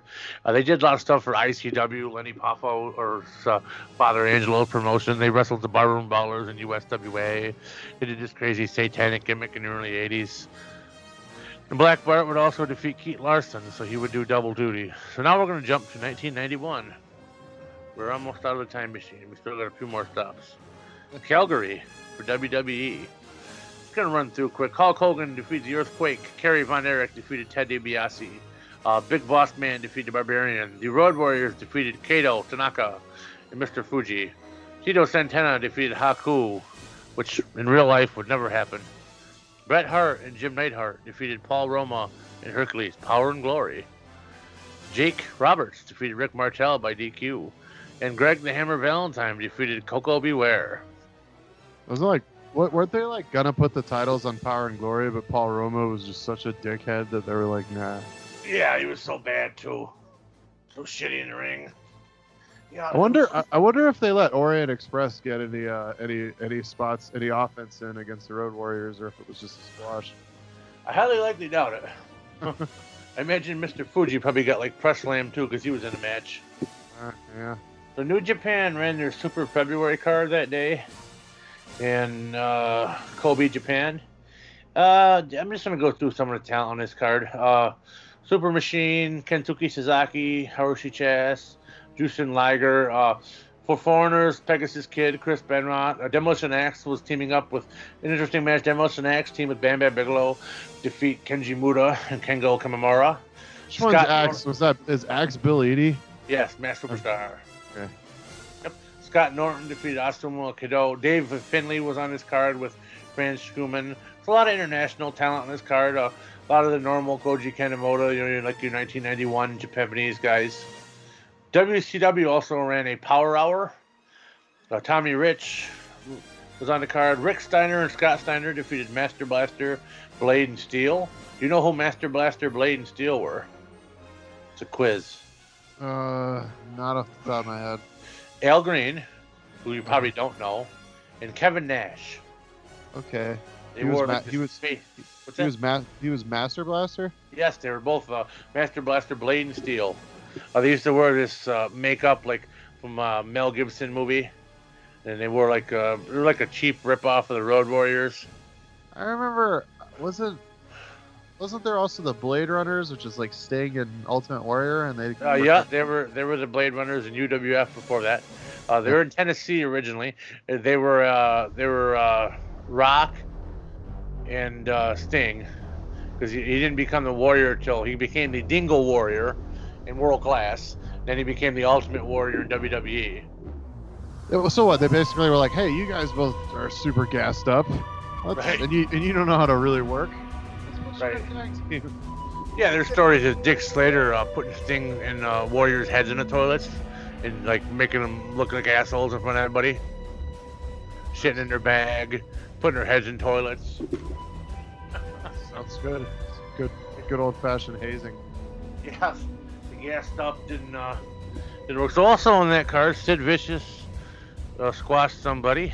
Uh, Michael Hayes and Jimmy Garvin for the worst incarnation of the Freebirds defeated Brian Pillman and Brad Armstrong. Doom defended the World Tag Team titles. That would be Butch Reed and Ron Simmons. And Barry Windham won in a squash match. So our time, our time machine has one final stop. Ooh, it's, you can edit that part. Uh, it was in Louisville for OVW, uh, 1999. Uh, this card, uh, Nick Dinsmore was going to be Eugene, and Rob Conway defeated Damaja. Who was Rob? Who Rob Conway would go on to beat Rob Conway. Yes, Rob Conway would continue to be Rob Conway. I'm sure he's wrestling somewhere in Kentucky right now in a gym. Uh, this Probably- was he probably like owns OVW now just because he's been there the longest. They're like, here, do you want Yeah. this? Like, Al. Snow owns OVW. Yeah. So basically, yeah. so like Rob Conway adjacent owns OVW. Yep, Al Snow actually bought it from Danny Davis. Well, Not sure why, but and this was a pre WWE OVW. This was early '99. WWE would come in in about two months. So this was like pre. Flash Flanagan was on the card. Cousin Otter was on the card. For any fans of Cousin Otter, anybody out there? for all you mean you mean all of the fans of, of Cousin. Otter. Right, right. Cousin Otter, yes, for all the fans of Cousin Otter, he was on the card too. Uh, I know there's a big fan club somewhere for Cousin Otter, I'm sure. Uh, Potentially more potentially more than Flash Flanagan, but who knows? right. He also wrestled as Black Jack Brown, Jack Black, and Jack McClubbins. If that helps anybody. Flash Flanagan, of course, from the uh, amazing uh, WWE light heavyweight tournament ti- title tournament, lost in Yes. the, lost in the first round. Yes, and the infamous IWA Mid South shoot, where two guys from OVW came and he beat the fuck out of them both in the crowd. Nice. They were actually heckling the IWA wrestlers, and he jumped from the ring and beat them up. nice. So that's the time machine for today. Why don't, why don't you play some music for us? Uh, Everyone probably has a headache from my long rendition of the time machine. Well, they say nothing cures a headache like uh, black metal. So, uh, that being said, here's Emperor with the loss and curse of reverence.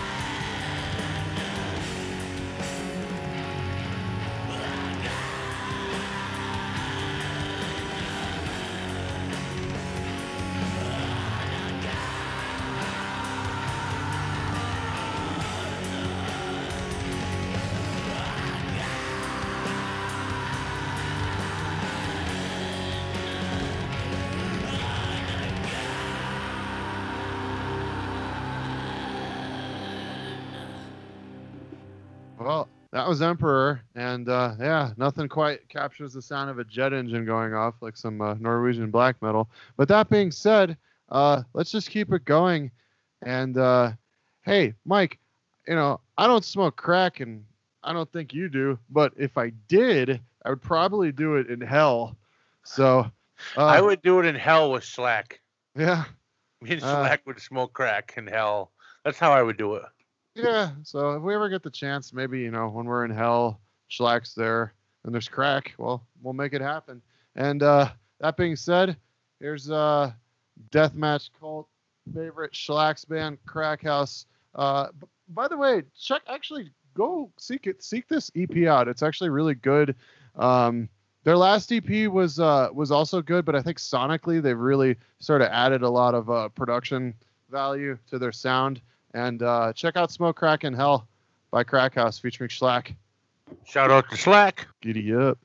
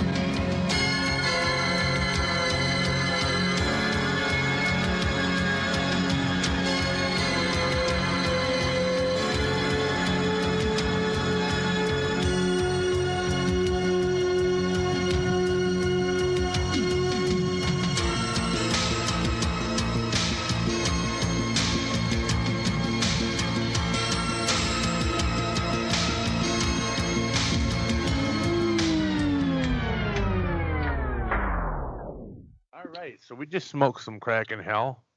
yeah. Now we're, we, uh, we're all cracked out now. we, we all feel a little bit better now.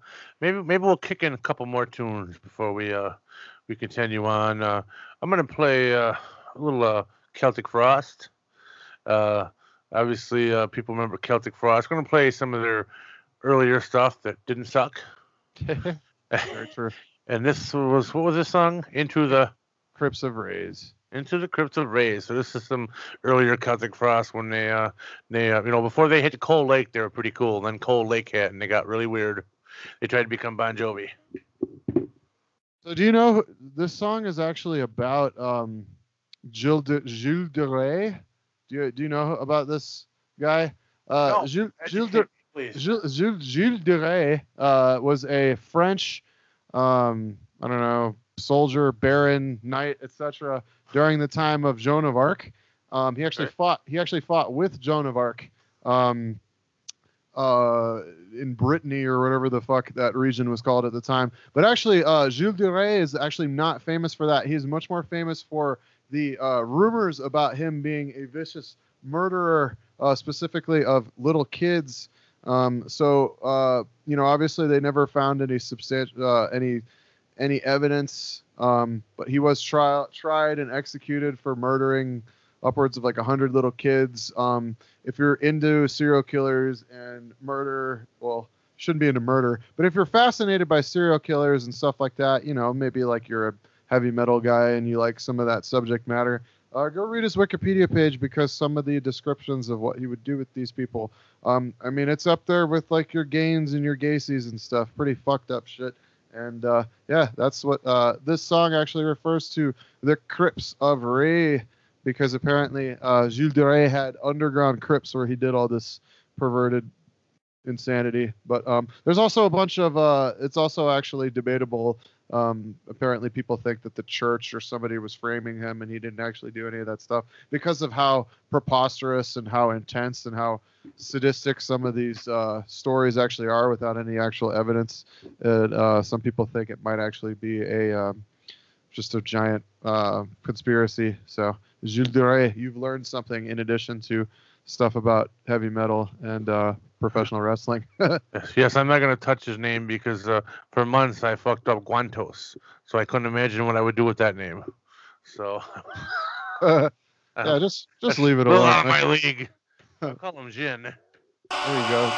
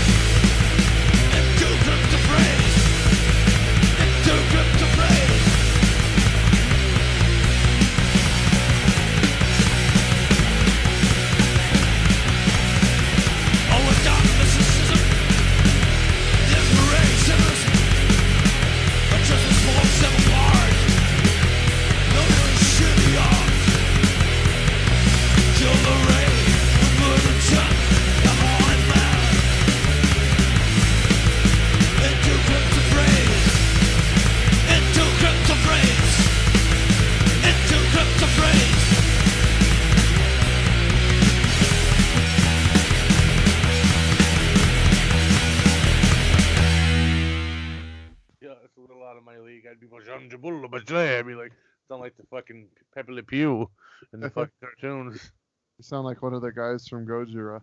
Um, so uh, let's transition to something that is a little bit more endearing. Let's talk about the state of uh, deathmatch wrestling in the USA right now. The state of deathmatch wrestling in USA right now is, I, I personally think it's like the golden age of deathmatch wrestling. I think it's the best, uh, the best stage it's ever been. There's, uh, you have GCW obviously that are just, uh, they're constantly one upping what they do. Every time they do something new, it's, uh, it's always bigger. They always put on better shows. Bring it. Uh, whenever there's someone that cancels, they bring in someone better. You know, Loki cancels, they bring in Minoru Suzuki. Joey Ryan cancels, they bring in David Arquette. Last minute, the, the building calls out, they find a better building. Uh, they listen to their fans. Their fans wanted Jun Kasai, they brought in Jun Kasai. Their fans wanted Takeda, they brought in Takeda. Uh, they listen to what people want. Their legendary deathmatch tournaments, you know, NGI 2, I still think is probably the best deathmatch tournament ever. Uh, NGI 3 was amazing. Uh, TOSs are all amazing.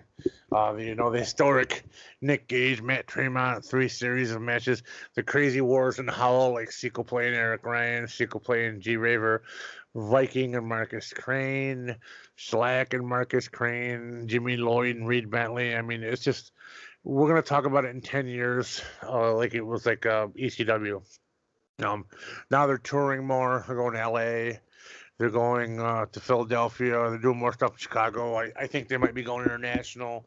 You know, who knows? Maybe we'll see them in Canada, Mexico again. They say they might be in Mexico in April. DTU announced something, but I haven't heard anything on the G, uh, G, GCW end yet. Uh, so they're just, uh, I think, the most prominent deathmatch promotion and, you know, super indie promotion going right now. Uh, what are your thoughts on GCW? For my money, it's the best thing going right now. I, you know, I've been fortunate enough to attend, attend a few events. I was at NGI three. Um, I was at 400 degrees recently. You know, I, I guess the only thing I could say is that I don't, I haven't really been to one of their non deathmatch centric shows. So I don't really have the in-person perspective of one of those. You know, I definitely plan on making it out to uh, Asbury Park at some point. I have a really good friend that lives like five miles away from the venue where they run. So I mean, it's on the it's it's in the cards. But yeah, I mean, they just continue to not to be cliche and fucking stupid about it, but they continue to uh, change the game. The, the the hype continues to grow. They sell out all their events in seconds. Obviously, spring break sold out and was so successful that they did another one and it sold out within seconds or minutes or whatever. You know, Brett obviously seems like a really passionate guy that uh, cares a lot. Both Brett and Danny both seem to really, you know, be doing all the right things. Um, it doesn't seem like they force booking decisions either. You know, sometimes it you might you know assume that like indie stuff is kind of just thrown together, but they really seem to really put a lot of thought in all of their bookings. I can say that I equally enjoy shows that are deathmatch centric versus their shows that are, you know, dream match heavy and work, you know, centric. That being said, do I like every single match in GCW history? Well, no, but like I, I love the fact that they're willing to to occasionally make mistakes, learn from their mistakes, and uh, I think that this is this is going to be the company that sort of continues to blur the lines because I brought I brought a friend to 400 degrees who is a uh, you know a Ring of Honor WWE sort of guy.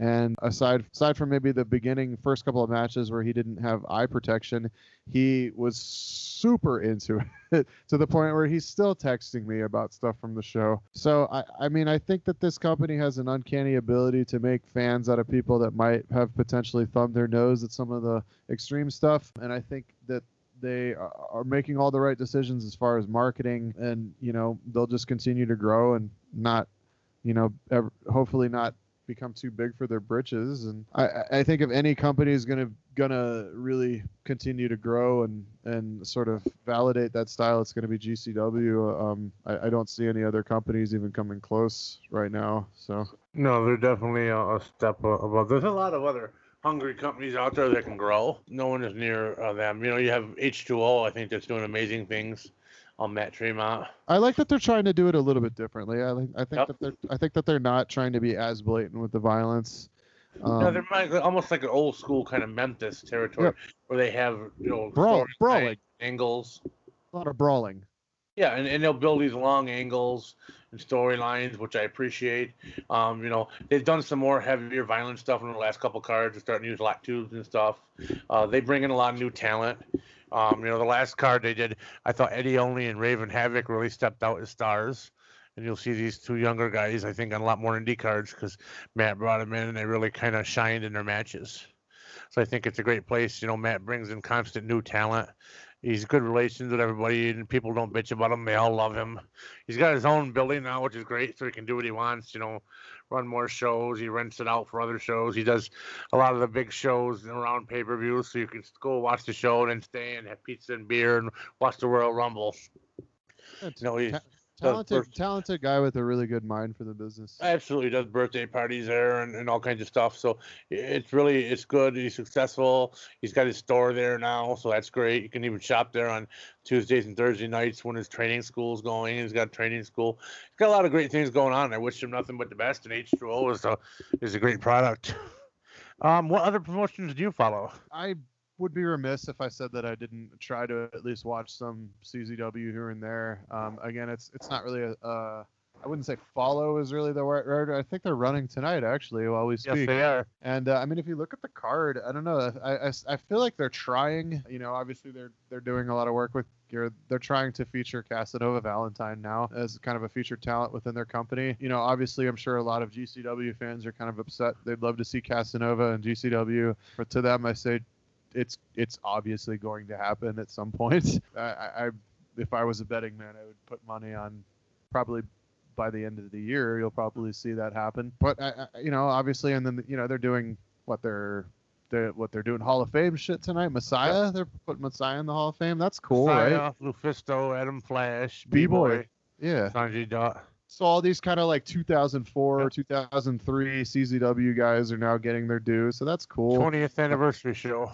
Yeah, and I mean, obviously, you know, people forget, you know, people that bitch about CZW, oh, it's not a death match anymore. Okay, well, the first tournament they did was best of the best. So, you know, I mean, the the, the company, the company is just as it's, it's always had. I mean, this is a company that gave us Sanjay Dutt, Adam Cole, Shane Shane Strickland. Like, this is a company that's always had really good workers. Absolutely. So and and I I do like some of the younger. I think Jordan Oliver's a, Oliver's a fantastic wrestler. I think he's still super rough around the edges. He's like fucking 19. But you know, I, I think they have good workers now. It's I, I like seeing Maria work. I think she does. her I think her all of the shit she does is super entertaining. I think she in general is really entertaining, and I think she's she's going to be somebody that's going to get a lot more exposure this year in 2019. Um, yeah, their their last three shows too have been really good.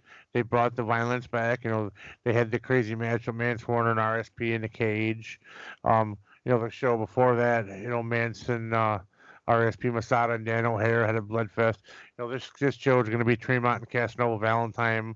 You know, four way death match for the title, and another death match with Maria and Mitch Vallen teaming up. So they are bringing that back, and I appreciate that. They, I really have dug their last couple shows to the point where now I want to watch their new shows. Yeah, and I think that Connor Claxton is still uh, uh, entertaining. I think Brandon Kirk is entertaining. I think they have plenty of talent. I, I think it's in a lot of ways, you know, everyone just shits on DJ, and yeah, sure, it's fun to shit on DJ, but um, I mean, the guy obviously does care about the product. He wouldn't, he wouldn't fucking do it if he didn't care. It's not like he makes a ton of money off of it. If anything, he's probably sinking a lot of his, him and his family's money into this to, to make, try to make it work. Um, and you know, obviously DJ, eh, you know, doesn't always say the right things, and you know, he's obviously gotten in trouble for, you know, saying some pretty shitty remarks about you know gay people and whatever else recently. Um, and so you know that we're not really here to talk about that. That's uh, obviously a detestable thing, kind of uniformly, and uh, you know, DJ obviously has some shit he needs to fucking deal with internally. But that being said you know, I think the fans that go to the fucking shows, and I think that when they're not running the arena, when they're running that skate zone and Voorhees or whatever, I think those are the two biggest detriments, unfortunately, to CZW right now. Uh, If you look at a CZW show, the crowd is disinterested to say the least.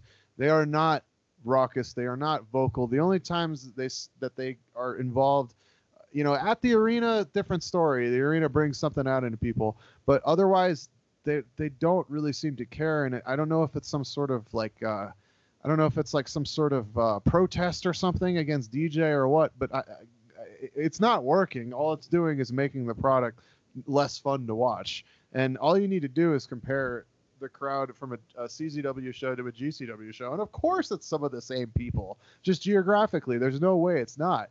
But that being said, guys, if you're going to CZW shows and you're just sitting there while these dudes are fucking killing themselves to put on a match for you, at least stand up and clap, cheer, make some noise. Uh, you know, when I went to 400 degrees, it was like a it was a party. You know, we're drinking, you know, doing whatever, a little little bit of whatever else. You know, having fun, getting up and stretching our legs in between the matches, yelling, getting involved. That the, you cannot you cannot underestimate the role of a crowd in a show. And if you guys are going to sit around on the internet and bitch about CZW sucking, and then you're going to go to the shows and not participate, well, I, don't want to say that you're part of the problem because you're not booking the show and you're paying to go.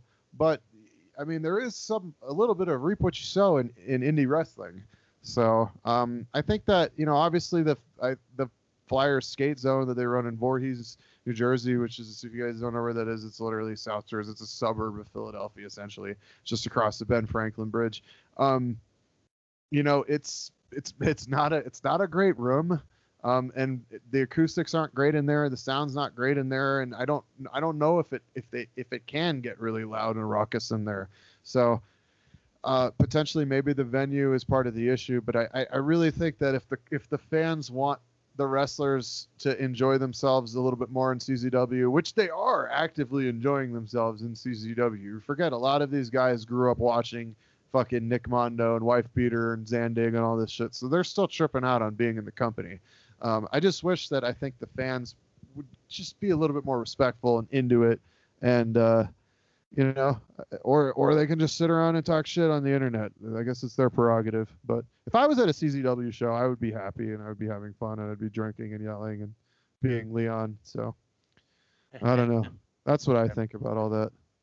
Yeah, I mean, obviously, I think DJ's made some mistakes booking, but we live and we learn. You know, I hope they do well because it's more, it's another place for the boys to work, and it's more death matches.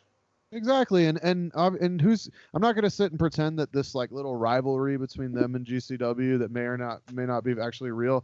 I'm not going to pretend that it's not amusing because it is. So, I mean, having another company that is like a larger quote unquote death match company or a company that does death matches, I mean, it's good. It's it's it's like a microcosm of, of the AEW, WWE, Ring of Honor shit. So, Absolutely. So I'm gonna touch base real quick. Um, my friend Dysfunction Kurt Kruger Jr., aka the Weed Man, brother of the Leaf, um, is doing some good stuff up in Wisconsin. Uh, if people haven't checked it out, they should. He's put on some great shows this last year. Orin Veidt really stood tall. Markus Crane, John Wayne Murdoch. He's been bringing in talent. He's running. He's a super crazy show. He's running uh, 224, and this show will be reviewed. Also, I just wanted to shout out to my co-hosts on the Bucky's Road Diaries, aka Bucky's Road Stories, aka Bucky's got an owl on his shoulder. Um, the, we will be uh, doing a special road stories with uh, our friend Andy Lawler uh, at post GCW show, and we'll also be doing a special one ICW. We'll have to invite you, Mr. Leon, to the next Chicago post road story show oh, I would love to. to Hopefully, us. hopefully you get me like right after the show, so I'm still rip roaring drunk because uh, Yeah, there you go. That'd be entertaining. Bucky, I'm sure, will be too. yeah, being the uh, being the the large Midwestern ogre that he is, I think yeah. He I think I, I have to joke with him. Uh, he was the loudest person in the last show. I could hear his voice over everybody's. He And couldn't not- speak for like three days. I don't think he means it. I think that's just when you're eight feet tall, the you know your your vocal cords are a little bit larger and deeper. So Eight feet tall. He was excited, you know. And God bless him. That dude travels for more shows. He is such a dedicated fan. I think that's awesome. he's a road warrior, man. Yeah, we created a podcast just because he. I mean, he goes to all. If there's a weekend, he's going to super indie shows nobody hear of. Travels all over, man. I think that's awesome that he has this love for wrestling and supports it. He was just sending me shit online now about no new matches coming up and stuff. So I definitely want to shout out to my partner on the road stories, my friend Bucky Han, hence the Yes. the, the eight foot ogre, as Leon says. shout to shout to Bucky. He's a nice guy. I've uh, had the pleasure of meeting him a couple times. Also, shouts to Andy. Uh, his uh, his wife seems to be doing a lot better now. Also, you've been following. She's home and uh, she's doing well. Her hands are still a little off, but uh, we're all really happy for Andy and Angie.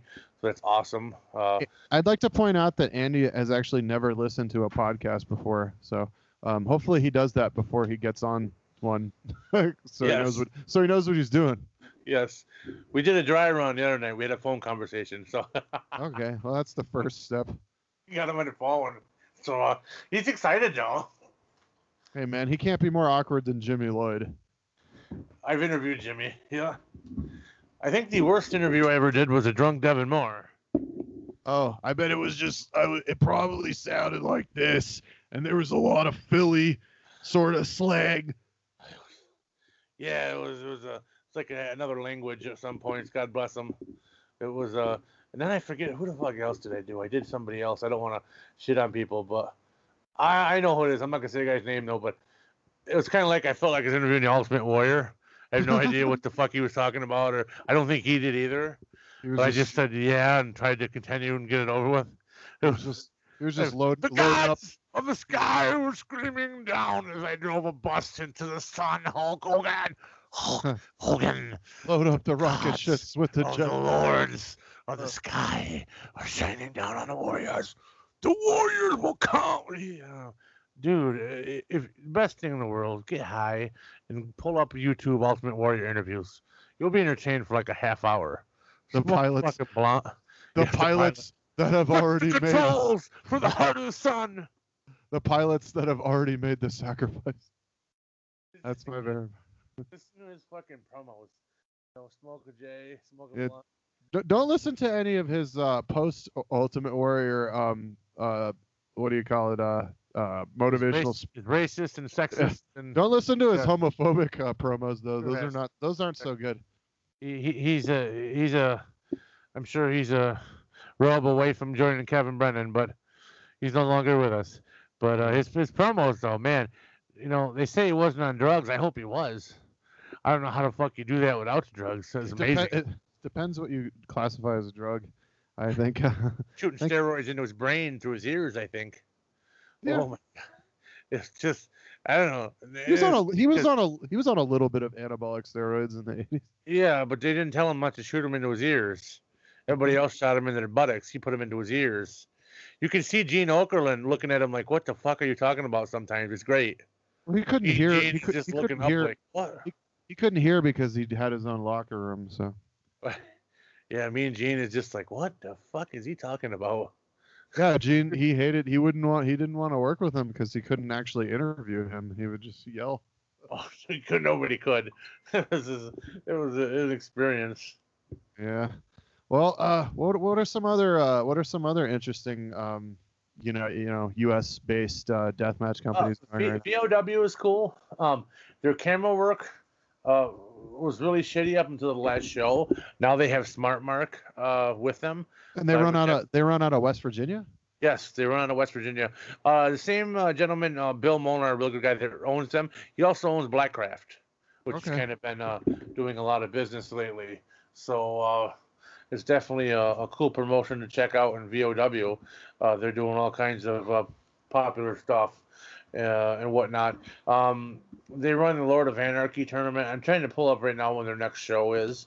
Um, I know they haven't ran a show in a while. They usually do a hiatus in the beginning of the year, but I know Bill's been doing a lot of stuff with Blackcraft recently. Uh, are you familiar with Blackcraft? I am. Yeah.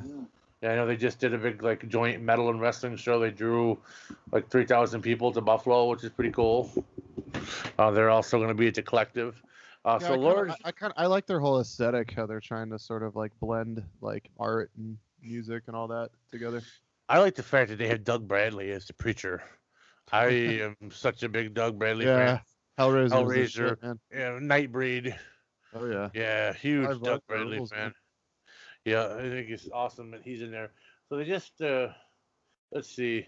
They haven't announced too much show wise yet. Uh Lords of Anarchy 5, September 7th. That's their next upcoming show. Oh. Uh, usually they run shows in the year, so I'm assuming they're going to add something before then. But they, you know, they always run around Labor Day weekend. Uh, they run at the Fox Pizza Den. It's got like this old gymnasium or some shit. Yeah, I've And, seen I've seen it on the videos before. Yeah, the camera work. Last show, the camera work was ten times better. So I tell people to give them a chance uh, because it was so much, so much better. Uh, so far, they've announced. Let's see, Markus Crane is going to be there. I'm just rolling down here. Uh, the Hooligans are going to be in uh, LOA five. That's Okay. cool. Both Hooligans. Slack, Slack, Slack is going to be an LOA five. So yeah, they got a few uh, names. It looks like it's going to be a ten-man tournament, which is kind of interesting how they're going to roll that out. But uh, have you watched uh, much uh, BOA? Uh, I've seen I've seen um All right. I guess I guess I saw one of the ones where the uh, camera work Right. wasn't so good. The uh yeah, the only VOW show I, I think I saw was one of the ones with the really bad camera work. I think I saw another one recently, but um I think some of the openers were just people that I didn't know, and I, for whatever reason, wasn't compelled to keep watching. I, I would, I'll need to give them another sh- chance. I've Yeah, seen some, I, I've seen some ICW, and I've seen some Blood Brothers though. Blood Brothers is a cool promotion. Uh, Sage and her uh, her boyfriend run that. Uh, really cool people, Kyle and Sage. I've interviewed Sage Sin, Supreme's daughter, and Kyle. I've interviewed them a bunch of times. They're friends of the show. Uh, they got a cool show coming up. They got Shane Mercer in a death match They with. Aiden Blackheart and White Tube and Gusset. Death match. Uh, Matt Tremont, Neil Diamond Cutter, Slack and BC Killer, uh, Homeless Jimmy's on the card. Uh, Guido, Peter B. Beautiful, and Saniac. Looks like a pretty good card. I- I've enjoyed their Blood Brothers Crimson Cups. I've enjoyed both of them. I enjoyed the Goddess of Gore show. Um, it's nice to see now UEW's got a little competition, so it's nice to see a couple of promotions in California. So It seems like Bro- people have really favorable opinions of that company. It seems like everyone really enjoys working for them. Yeah, they're good people. Um, like Kyle told me once, he doesn't care how much money he makes. He does it because he loves it. You know, I was talking to them last year, uh, a couple nights before the tournament, and they were in the garage making gimmicks for the show, and they were talking to me. So, uh, really cool people. Isn't Uh, that where uh, isn't that where Michael Kruger wrestles? Yeah, yeah, he does wrestle there in UEW. Um, he, I think uh, I think he's gonna I think he's gonna do some cool thing. I think he's gonna blow up a little bit on the deathmatch scene in 2019. That Well, you- guy's uh that guy's got a lot of got a lot, a lot of stuff going for him. Yeah, he won the Crimson Cup last year. Um, and uh, obviously he had that fucking insane match in Mid South with Slack that everybody remembers. It looks like it was like a car wreck or they like murdered each other. I saw him. Uh, I saw him here. Uh, you know, Primos does their uh, Slave to the Death Yeah, match tournament yeah. here.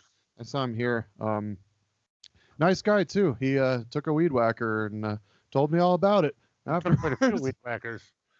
Yeah, that was uh that was that was uh, if I could talk about that for a second. So one of the stranger wrestling events, not just death match, but wrestling events I've ever been to, is the uh, Primo Slave to the Death Match tournament here. In addition to having like a very large uh, clown contingent, which uh, you know we don't hate on stuff here. All respect to them, nice people. In addition to having the uh, uh, very large clown contingents, also it happens to be a death match that's randomly thrown at a dog park. So uh, it's a dog park that is a bar and they serve food. However, the uh, the sort of green room outside area or whatever is the actual dog park. I, I like how just as I'm talking about a dog park, my dog starts barking. That's uh you can't plan this shit, brother. Wrestling's real. But uh yeah, and you're outside talking to like Slack and Neil Diamond Cutter and fucking Peter Be Beautiful and they're all covered in blood and you know, someone's Siberian Husky just runs by and they lean over and pet it and you know, may or may not get some of their blood on the person's dog. So it, it's a uh it's a very bizarre setting. That being said, I had so much fucking fun. The finish of the match, I believe, was a Canadian off of the balcony through a table. So, yeah yeah. John Wayne Murdoch. And I believe when I talked to him outside, both him and Reed were like, "Yeah, we drove 30 hours for this." So yeah, that's uh interesting tournament. Hey, we're, we're podcasting here. Interesting tournament, and uh, you know, if you like dogs, especially, check it out. Definitely. Now I got a question. Have you gone to more than one of those or just that one? That was the first one I went to. Okay. The promoter. He drives me insane. He's got all these great tournaments. And he doesn't release them on video and he has them recorded. He tells me he's gonna, then he tells me he isn't. Then he tells he's driving me insane. I want to make him money. If you're listening, Joe, I want to make you money. I'm not your enemy. People want to buy your product. You've got tournaments with Pagano, Necro Butcher, Madman Pondo, Sage Sin. You've got all kinds of great content.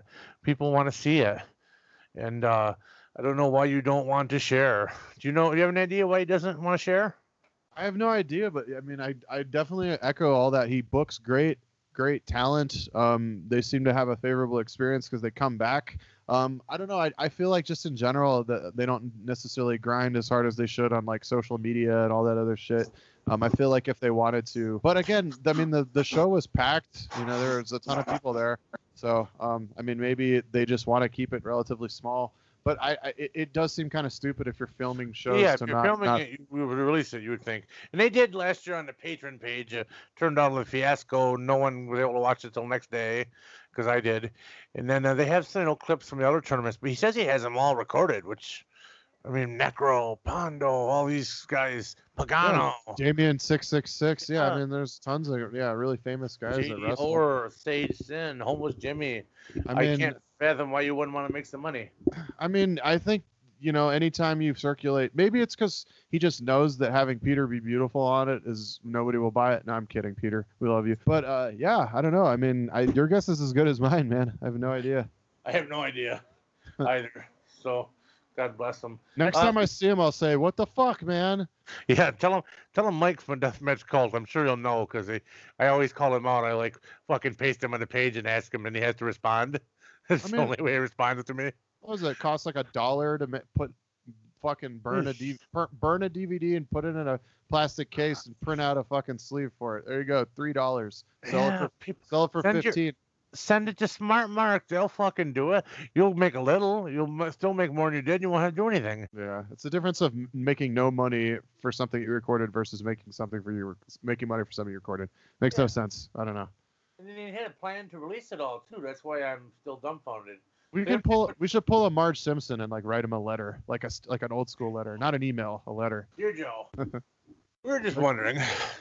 We'll CC Raven Havoc too, because he did the two Unholy Warfare shows last year. Raven, if you're listening, how come they're not out yet? You said they would be. It's been a year and a half. We want to see them. They looked good. I Uh, think th- I think they showed them on YouTube or Facebook. Yeah, there's they had him on Facebook. Facebook Live. I think they had parts of them.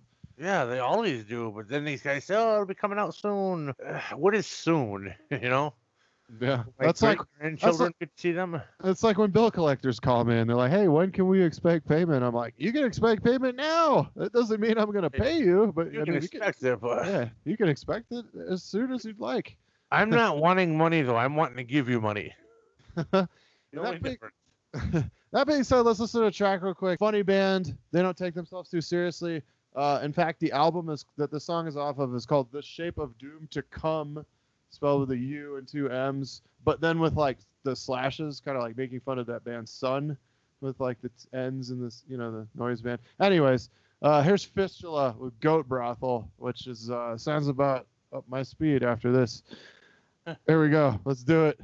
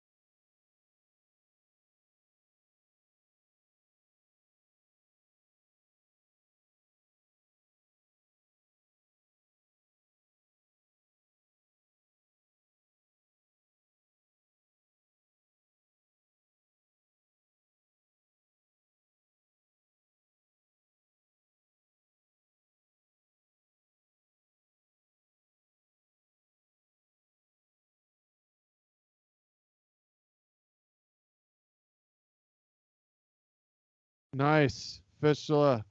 Nice and quick. That song was um, was 90 seconds long. We are a little- back. Reminds me of like the old Impaled Nazarene, like Goat Orgy song. Yeah, some of the black metal was like they were so like terribly uh, terrible players in the beginning, but they're just like spectacles. Sure. I mean, it's like a lot of those bands, like Carpathian Forest, like Marduk, and all those bands. Yeah, I mean, that's they didn't. Yeah, Marduk. It was a it was a spectacle. But Black Flag, Black Black Flag, Black Metal, in and of itself was like anti-music. Like when you act Oh, those, yeah, ask well- those guys, like they're trying to make the opposite of music. They Well, hated sure. they hated thrash. They hated all that fucking music that that Americans. They hated death. They hated all that kind of stuff. You know what's crazy is, is I hear this over and over. Most of these like black metal dudes, if if you like hang out with them, they're all like huge Bon Jovi fans. That They blows like- my fucking mind. They're all like Def Leppard and Bon Jovi fans. And uh, a lot of them are really into like techno and like house, like because you know European. I, Yeah, I, like- if, if I had to listen to Bon Jovi all day, I would probably burn churches too. That might be the reason why it happened. Maybe that's why Euronymous got killed by Uranus. Euronymous got killed by Varg Count Burzum. Yeah. and uh, don't don't ever go to that Varg guy's uh, uh, his YouTube page unless you're Kevin Brennan, then you might enjoy it. But um, yeah, let's uh, let's not plug Varg in any capacity. Are you, do you do you have any interest to see that fucking Macaulay Culkin's brothers movie, Lords of Yes, Chaos? I, yes, I do for comedy. Yeah, I think I I I wonder if like they tried to like feign Norwegian accents, like, and then halfway through they're just like, oh god, this isn't gonna work. But Let's I've just- said for years though, I mean, Mayhem is such a fucked up story. It should have been a movie or a TV series. yeah, all the ridiculous shit that happened throughout there, even with, with Faust, you know, she stabbed a gay guy. And, killed, and these sentences are like nothing in Norway. They do like seven years for murder. That's Sweden, man. The only guy that got the only guy that got life or death penalty was that terrorist guy at the camp. They shot like 119 kids. Yeah, Yeah. yeah, yeah. I guess like one or two though is like eh, ten years. They even Sweden. get weekends off. They can go on weekend excursions and go home. Yeah. Varg Vikernes broke out of prison and was Yeah. sent back, and they still let him out. Yeah. Yeah, they'll get weekend furloughs. They can take holiday. Fucking prison. Yeah. Well, that being said, uh, speaking of cops and prison, why don't we get into uh, a, uh newer track from Pig Destroyer? Let's do. Yeah. Well, here's Army of Cops by Pig Destroyer.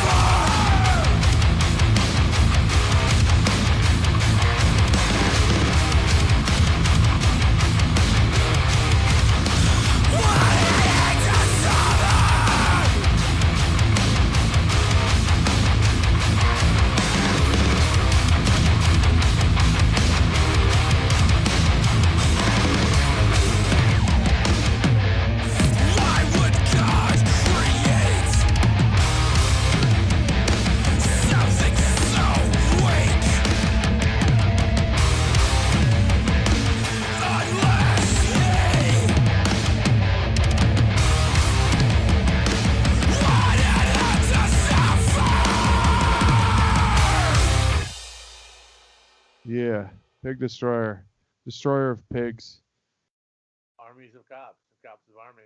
armies of cops, armies of pig cop people.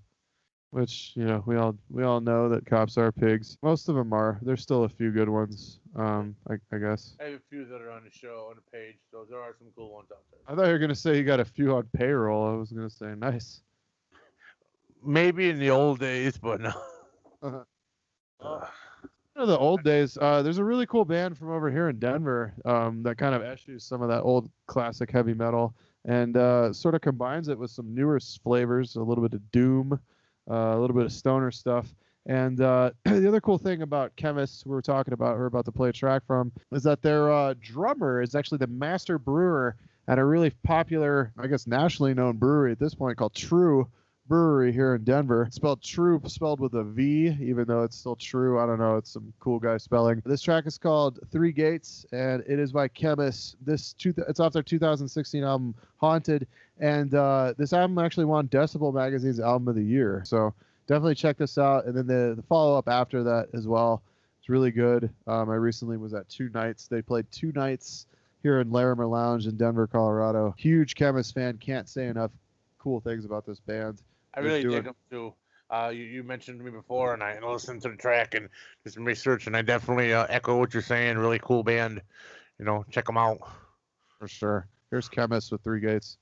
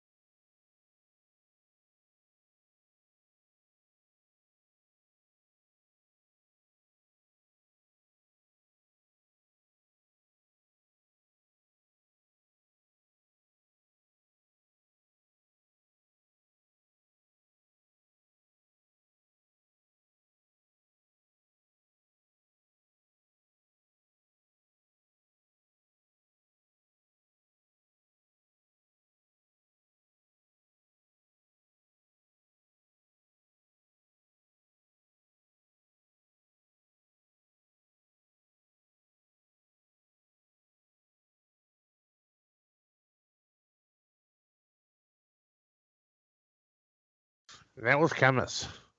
Uh, you know, a band that uh, we were just talking about. And if you have not checked them out, please do. You know, definitely a new cool band. Uh, you know, it's cool to discover new bands and whatnot in metal. So, so what do we got going on? What's going on in cannabis? Uh, just a couple little things. So, as I said at the beginning of the show, I work uh, in cannabis, legal cannabis here in Denver, Colorado. I previously managed a couple dispensaries. Um, I've also worked in grows, and now I currently work on the tech side of things. I work for a company that does point of sale software, cultivation software, processing software, seed to sale tracking software. And uh, yeah, well, one of the more interesting headlines I've ever seen in cannabis recently was uh, over here in Denver, Colorado. Girl Scouts were recently given the thumbs up to sell Girl Scout cookies in front of dispensaries. Uh, It's brilliant. yeah, Get absolutely, absolutely brilliant. Get some fucking Girl Scout. That's ingenious. Good up Yeah. to the Girl Scout. Yeah, it's it's kind of the coolest thing ever. Um, and I actually today when I was walking my dog before uh, we sat down to record, I actually saw Girl Scouts in front of the nearby dispensary. So I've I've seen it in action, and I definitely saw. Well, I before I saw them, I saw dudes walking past me with handfuls, but like holding boxes of Girl Scout cookies, and I was like, yeah, yeah, yeah. I was like, I'm getting close. I'm, I feel, I feel them. And then, yeah, sure enough, I came up on the uh, dispenser, and they were right out front. So, um, you know, obviously, they were prohibited at first because we have a lot of uh, like legislature in Colorado. Like, for example, you can't have a dispensary within X amount of miles of the school zone. Whatever, I get it. I don't necessarily think that like weed companies market really to young kids, but uh, apparently in California, some people have told me that they have. Look, I get it. That's why, you know, 18, 21, then they can do whatever they want. Um, I just, I do think that it's harmless, and I think that, you know, you got to remember Girl Scouts are competing to try to see who can sell the most Girl Scouts. So, uh, it's Girl Scout cookies. Uh, not Girl Scouts. They're not Kevin human. tra- Brennan just thinking they're selling Girl Scouts. yeah, no, they're not sex trafficking. They're not our. Ca- Car from Tennessee right now. Fucking tires are blazing. yeah, hold, Cool- Colorado. Cool, your jets, Kevin. Um, I don't think Kevin would like uh, here in, in uh, Denver. It's probably a little too liberal for him. I think he Um, Boy Scouts more too. I don't know. I think he's in a. I mean, he did have the one wrestling show where one wrestler ate whipped cream out of another wrestler's ass, and then a few weeks later he went on to uh, argue about New Jersey because they're teaching LGBT uh, in schools now. They're teaching the history of LGBT, and Kevin went on to say, "Oh, fuck New Jersey! I would never go there." But a week ago, I ran a show where a guy ate whipped cream out of another guy's asshole. Was it uh, was it John Rare or uh, John didn't get the big finish. I don't even know who it was. It was two goofs. I, I didn't see it, obviously. I've heard That's- about it from numerous people. Do you But, think uh, that the, do you think they were like Spider Boudreaux? I was like, God damn it, man! That was supposed to be our finish, man. Yeah, no, Spider and John are both upset because two other guys got their. I was supposed to eat fucking whipped cream from your asshole. But, uh, you know, then he's, he's running down the LGBT. Yeah, I'm pretty sure the LGBT doesn't give two fucks what you think, Kevin. So don't worry about it. Like, hey, some guy that runs a fucking death ma- white trash death match tournament in Alabama or Tennessee. There, there was no Holocaust. The world is flat. Some guy whose biggest claim to fame is a documentary in which he explains very poorly how uh, they make weapons. Uh, that uh, Yeah. my favorite is that they use that like razor wire that like nobody in their right mind should work. yeah, like at the last Carnage Cup, the fans are setting it up. I'm just thinking, here's a perfect situation where a fan who's drunk gets killed setting up razor wire in the ring. Well, I don't think that. Uh, I don't know if Al- I don't know if Alabama or Tennessee or any of the states that Kevin Brennan runs in or ran in are uh, going to be cannabis friendly anytime soon. So, um, the other the other No, noteworthy, they'll be meth and incest friendly, but definitely not cannabis. yeah, and maybe if this was a 420 meth podcast, we could continue Right. with Kevin. This was, uh, hey, I suggest you fuck your sister before your cousin broadcasts. Yeah, the Holocaust Denier podcast, which I'm sure they have plenty of. Um, so I guess the only other super noticeable thing in cannabis uh, that I read the other day is that you know uh, Massachusetts went rec at the beginning of uh, actually just just I think it was either November or December, and uh, as of January they've logged over 28 million dollars in sales, which is crazy. Um, some of these companies even did like almost a million dollars or million had million dollar days uh, on like the first first couple of weeks of rec. So um, a lot of people sort of pro- sort of I guess pro- pro- hypothesize that maybe um, you know the these sales numbers uh, are so uh, unignorable that uh, you know Republicans, Whitaker and Trump will eventually uh, see it as a uh, you know a potential way to maybe garner some votes from some of those uh, dope smoking hippies out there. Um, obviously, I would would vote for him regardless, and you know we don't need to make this a political show.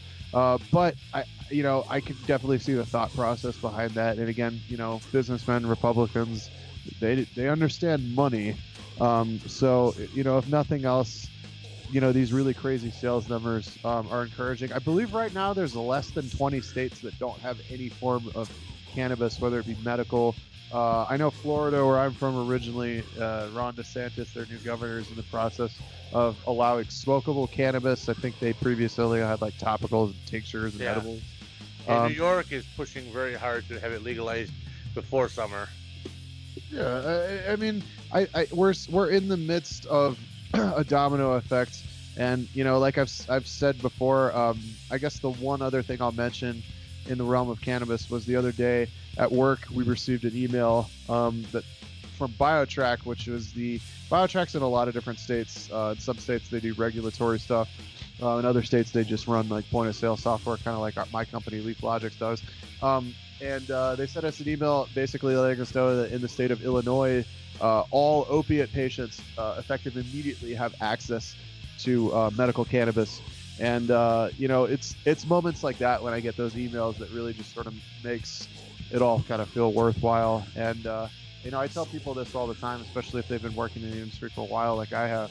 You know, we're, we're part of a movement that's going to change the world, and um, you know, we kind of just need to keep working right now while we can, uh, because once you know, once the majority of states have it, there's no stopping us. And you know, we also have Canada now that's le- just legalize it across the board. So it'll be interesting to it'll be interesting to see how certain like agriculture giants, um, you know, like Monsanto Bayer, um, you know, what they do with the industry in regards to like genetic patenting and stuff like that. But um, that we'll we'll be monitoring that for the next year or two in Canada. So exciting stuff. Uh, just overall, if you're a uh, if you're if you work in the industry, or if you're just a cannabis enthusiast, or if you don't even smoke cannabis, you just believe in its if, if in the merits of it and you know freedom and and whatever else. Uh, you know, you got to remember this drug was never made illegal for any worthwhile reasons. So, um, and it's not a drug. You, you don't believe in the Reefer Madness movie? no, I don't. 1936 classic. It's uh, it's a amusing movie though. You know, Um, and, and what you're saying, uh, uh, you know, I, I was recently in the hospital for a couple weeks, and then I got out and had to go right back again, and I went through some brain surgeries and some crazy stuff, and they had me on morphine, and when I got out, they put me right on oxy, and uh, you know, I uh, I've been clean for 20 some years, so I immediately, you know, I more or less threw my oxy out and switched over to marijuana when I got home, because I, I think it helps me and it's less addictive.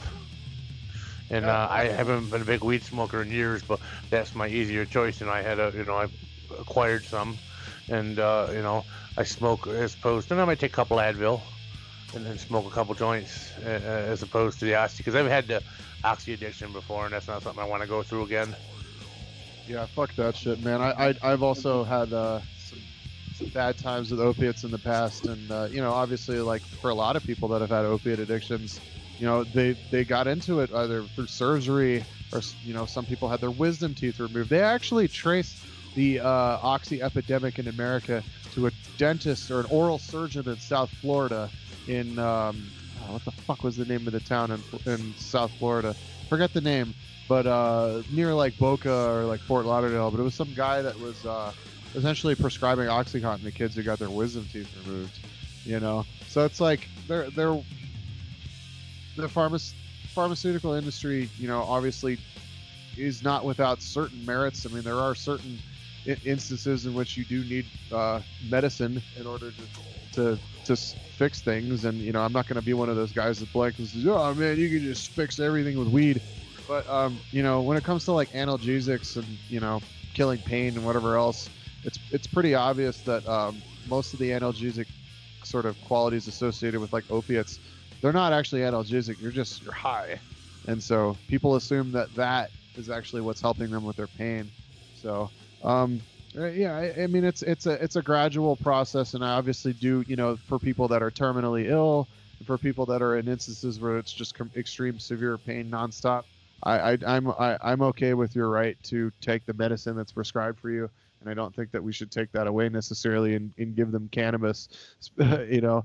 But um, I do think that it needs to be an option. I do think that it needs to be continually prescribed and for stuff like you know epilepsy and and instances with you know it helping young kids have normal lives and whatever else. You know, it's doing great things. So it's great to be part of the this movement, and I will uh, continue to do it. Children of Bodom actually has an album coming out in 2019. I looked real quick. Uh, there's a bunch of bunch of bands have albums coming out in 2019. A lot of older bands. Um, uh, it looks like uh, Darkthrone is putting out planning and putting out an album in 2019, which is uh, interesting. Also, Death Angel, who we mentioned today. Um, let's see. Uh, Exodus plans on putting out an album. Fear Factory. Uh, what else we got here? Deftones look like they're putting out an album in 2019. Uh, King now? King Diamond, uh, In Flames, uh, Killswitch Engage, Korn, Lamb of God, uh, Limp Bizkit. Probably never mention them. We'll probably never mention them again on the show. Uh, Megadeth, Rotting Christ. Ministry, Ministry. Nice. Misery Index is a pretty cool band. Uh, Mushroom, Mushroomhead, which I probably Demon Hunter. Malevolent Creation. Uh, Mark Morton from fucking uh, Lamb of God. Solo albums coming out. Of mice and men to the uh, metalcore people out there. Overkill to the thrash guys that plays with the uh, what we are talking about. Periphery to the uh, technical Queensryche. prog rock guys out there. Really, Queensryche. Why do they still put out stuff without Geoff Tate? I don't understand. I don't know. That, like, would Geoff Tate is Queens uh, Queensryche. Rammstein's put out a record. Septic Flesh. Megadeth. Say anything to Steel Panther if you're a fan. I've, I've been told that their live show is actually really good.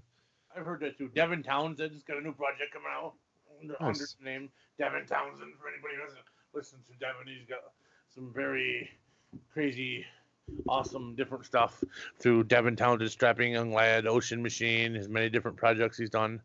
Uh, Whitechapel have a new album coming out too for your death metal fans.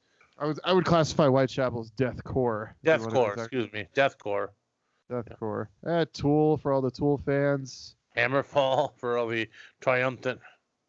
Yeah, for all the people that like to chant along with their music. For every yeah, for I'm pretty sure that every song they have the word Hammerfall is in it. For all the like Slovenian guys that like to chant along with their power metal, Hammerfall's got you got you covered. take over for Manowar. Someone has to pick up the mantle from Manowar. So at your festivals with all your drunken women on stage and your power by metal, by the sword of metal, metal in the sky and metal in the sky. Jesus. metal, everything's like Hammerfall. We all Hammerfall. This is Hammerfall. Run to the mountain, Hammerfall. I took a shit yesterday, Hammerfall. Hammerfall. Yeah, let's try to. It's music that you that could only be appreciated by a Viking. I don't think a Viking would. I think he would rape the band, and he would behead them. No Yeah, offense, Hammerfall. I think Yeah. he, he would bludgeon you. most, then he would likely. bludgeon you. Soilwork have a new album coming out too. Yeah, looks like 2019 is going to be a big one for uh, for a lot of bands. So, so let's get into this Children of Bodom track, uh, and then we'll come back. We'll wrap, and we'll end on a track requested by a uh, Deathmatch cult member, Drew King, by Electric Wizard. And uh, thanks for listening this week, guys. I had fun. Did you have fun, Mike? Absolutely, absolutely. Yeah, I had lots so- of fun. He had so much fun. He was like away from the mic for a second when he said that. I, I, I was. I was sitting back for a moment. I was repositioning between my neck brace and my arm brace because I'm like the bionic man. So every, everything is in a brace. Yeah. Do you have the screw? Do you have it like screwed in like? A No, no, I don't have the Gary Wolf Halo from ECW.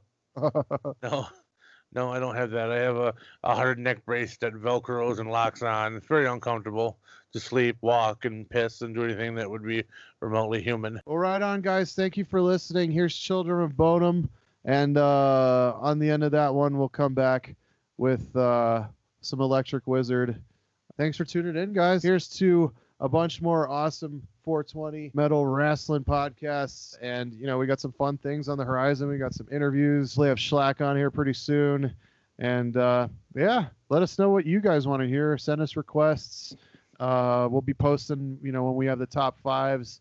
And uh, we'd love to get your feedback on anything. And, uh, you know, let us know how we can make the show better.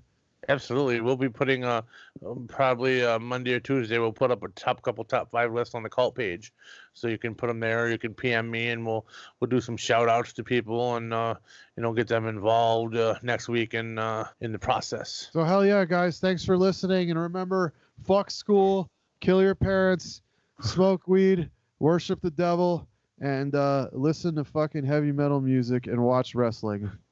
And if you have time, shit on Kevin Brennan. Shit on Kevin Brennan, and then head over to the Deathmatch Cult page and give it a like. Smoke weed. Smoke fucking weed. Thanks, guys.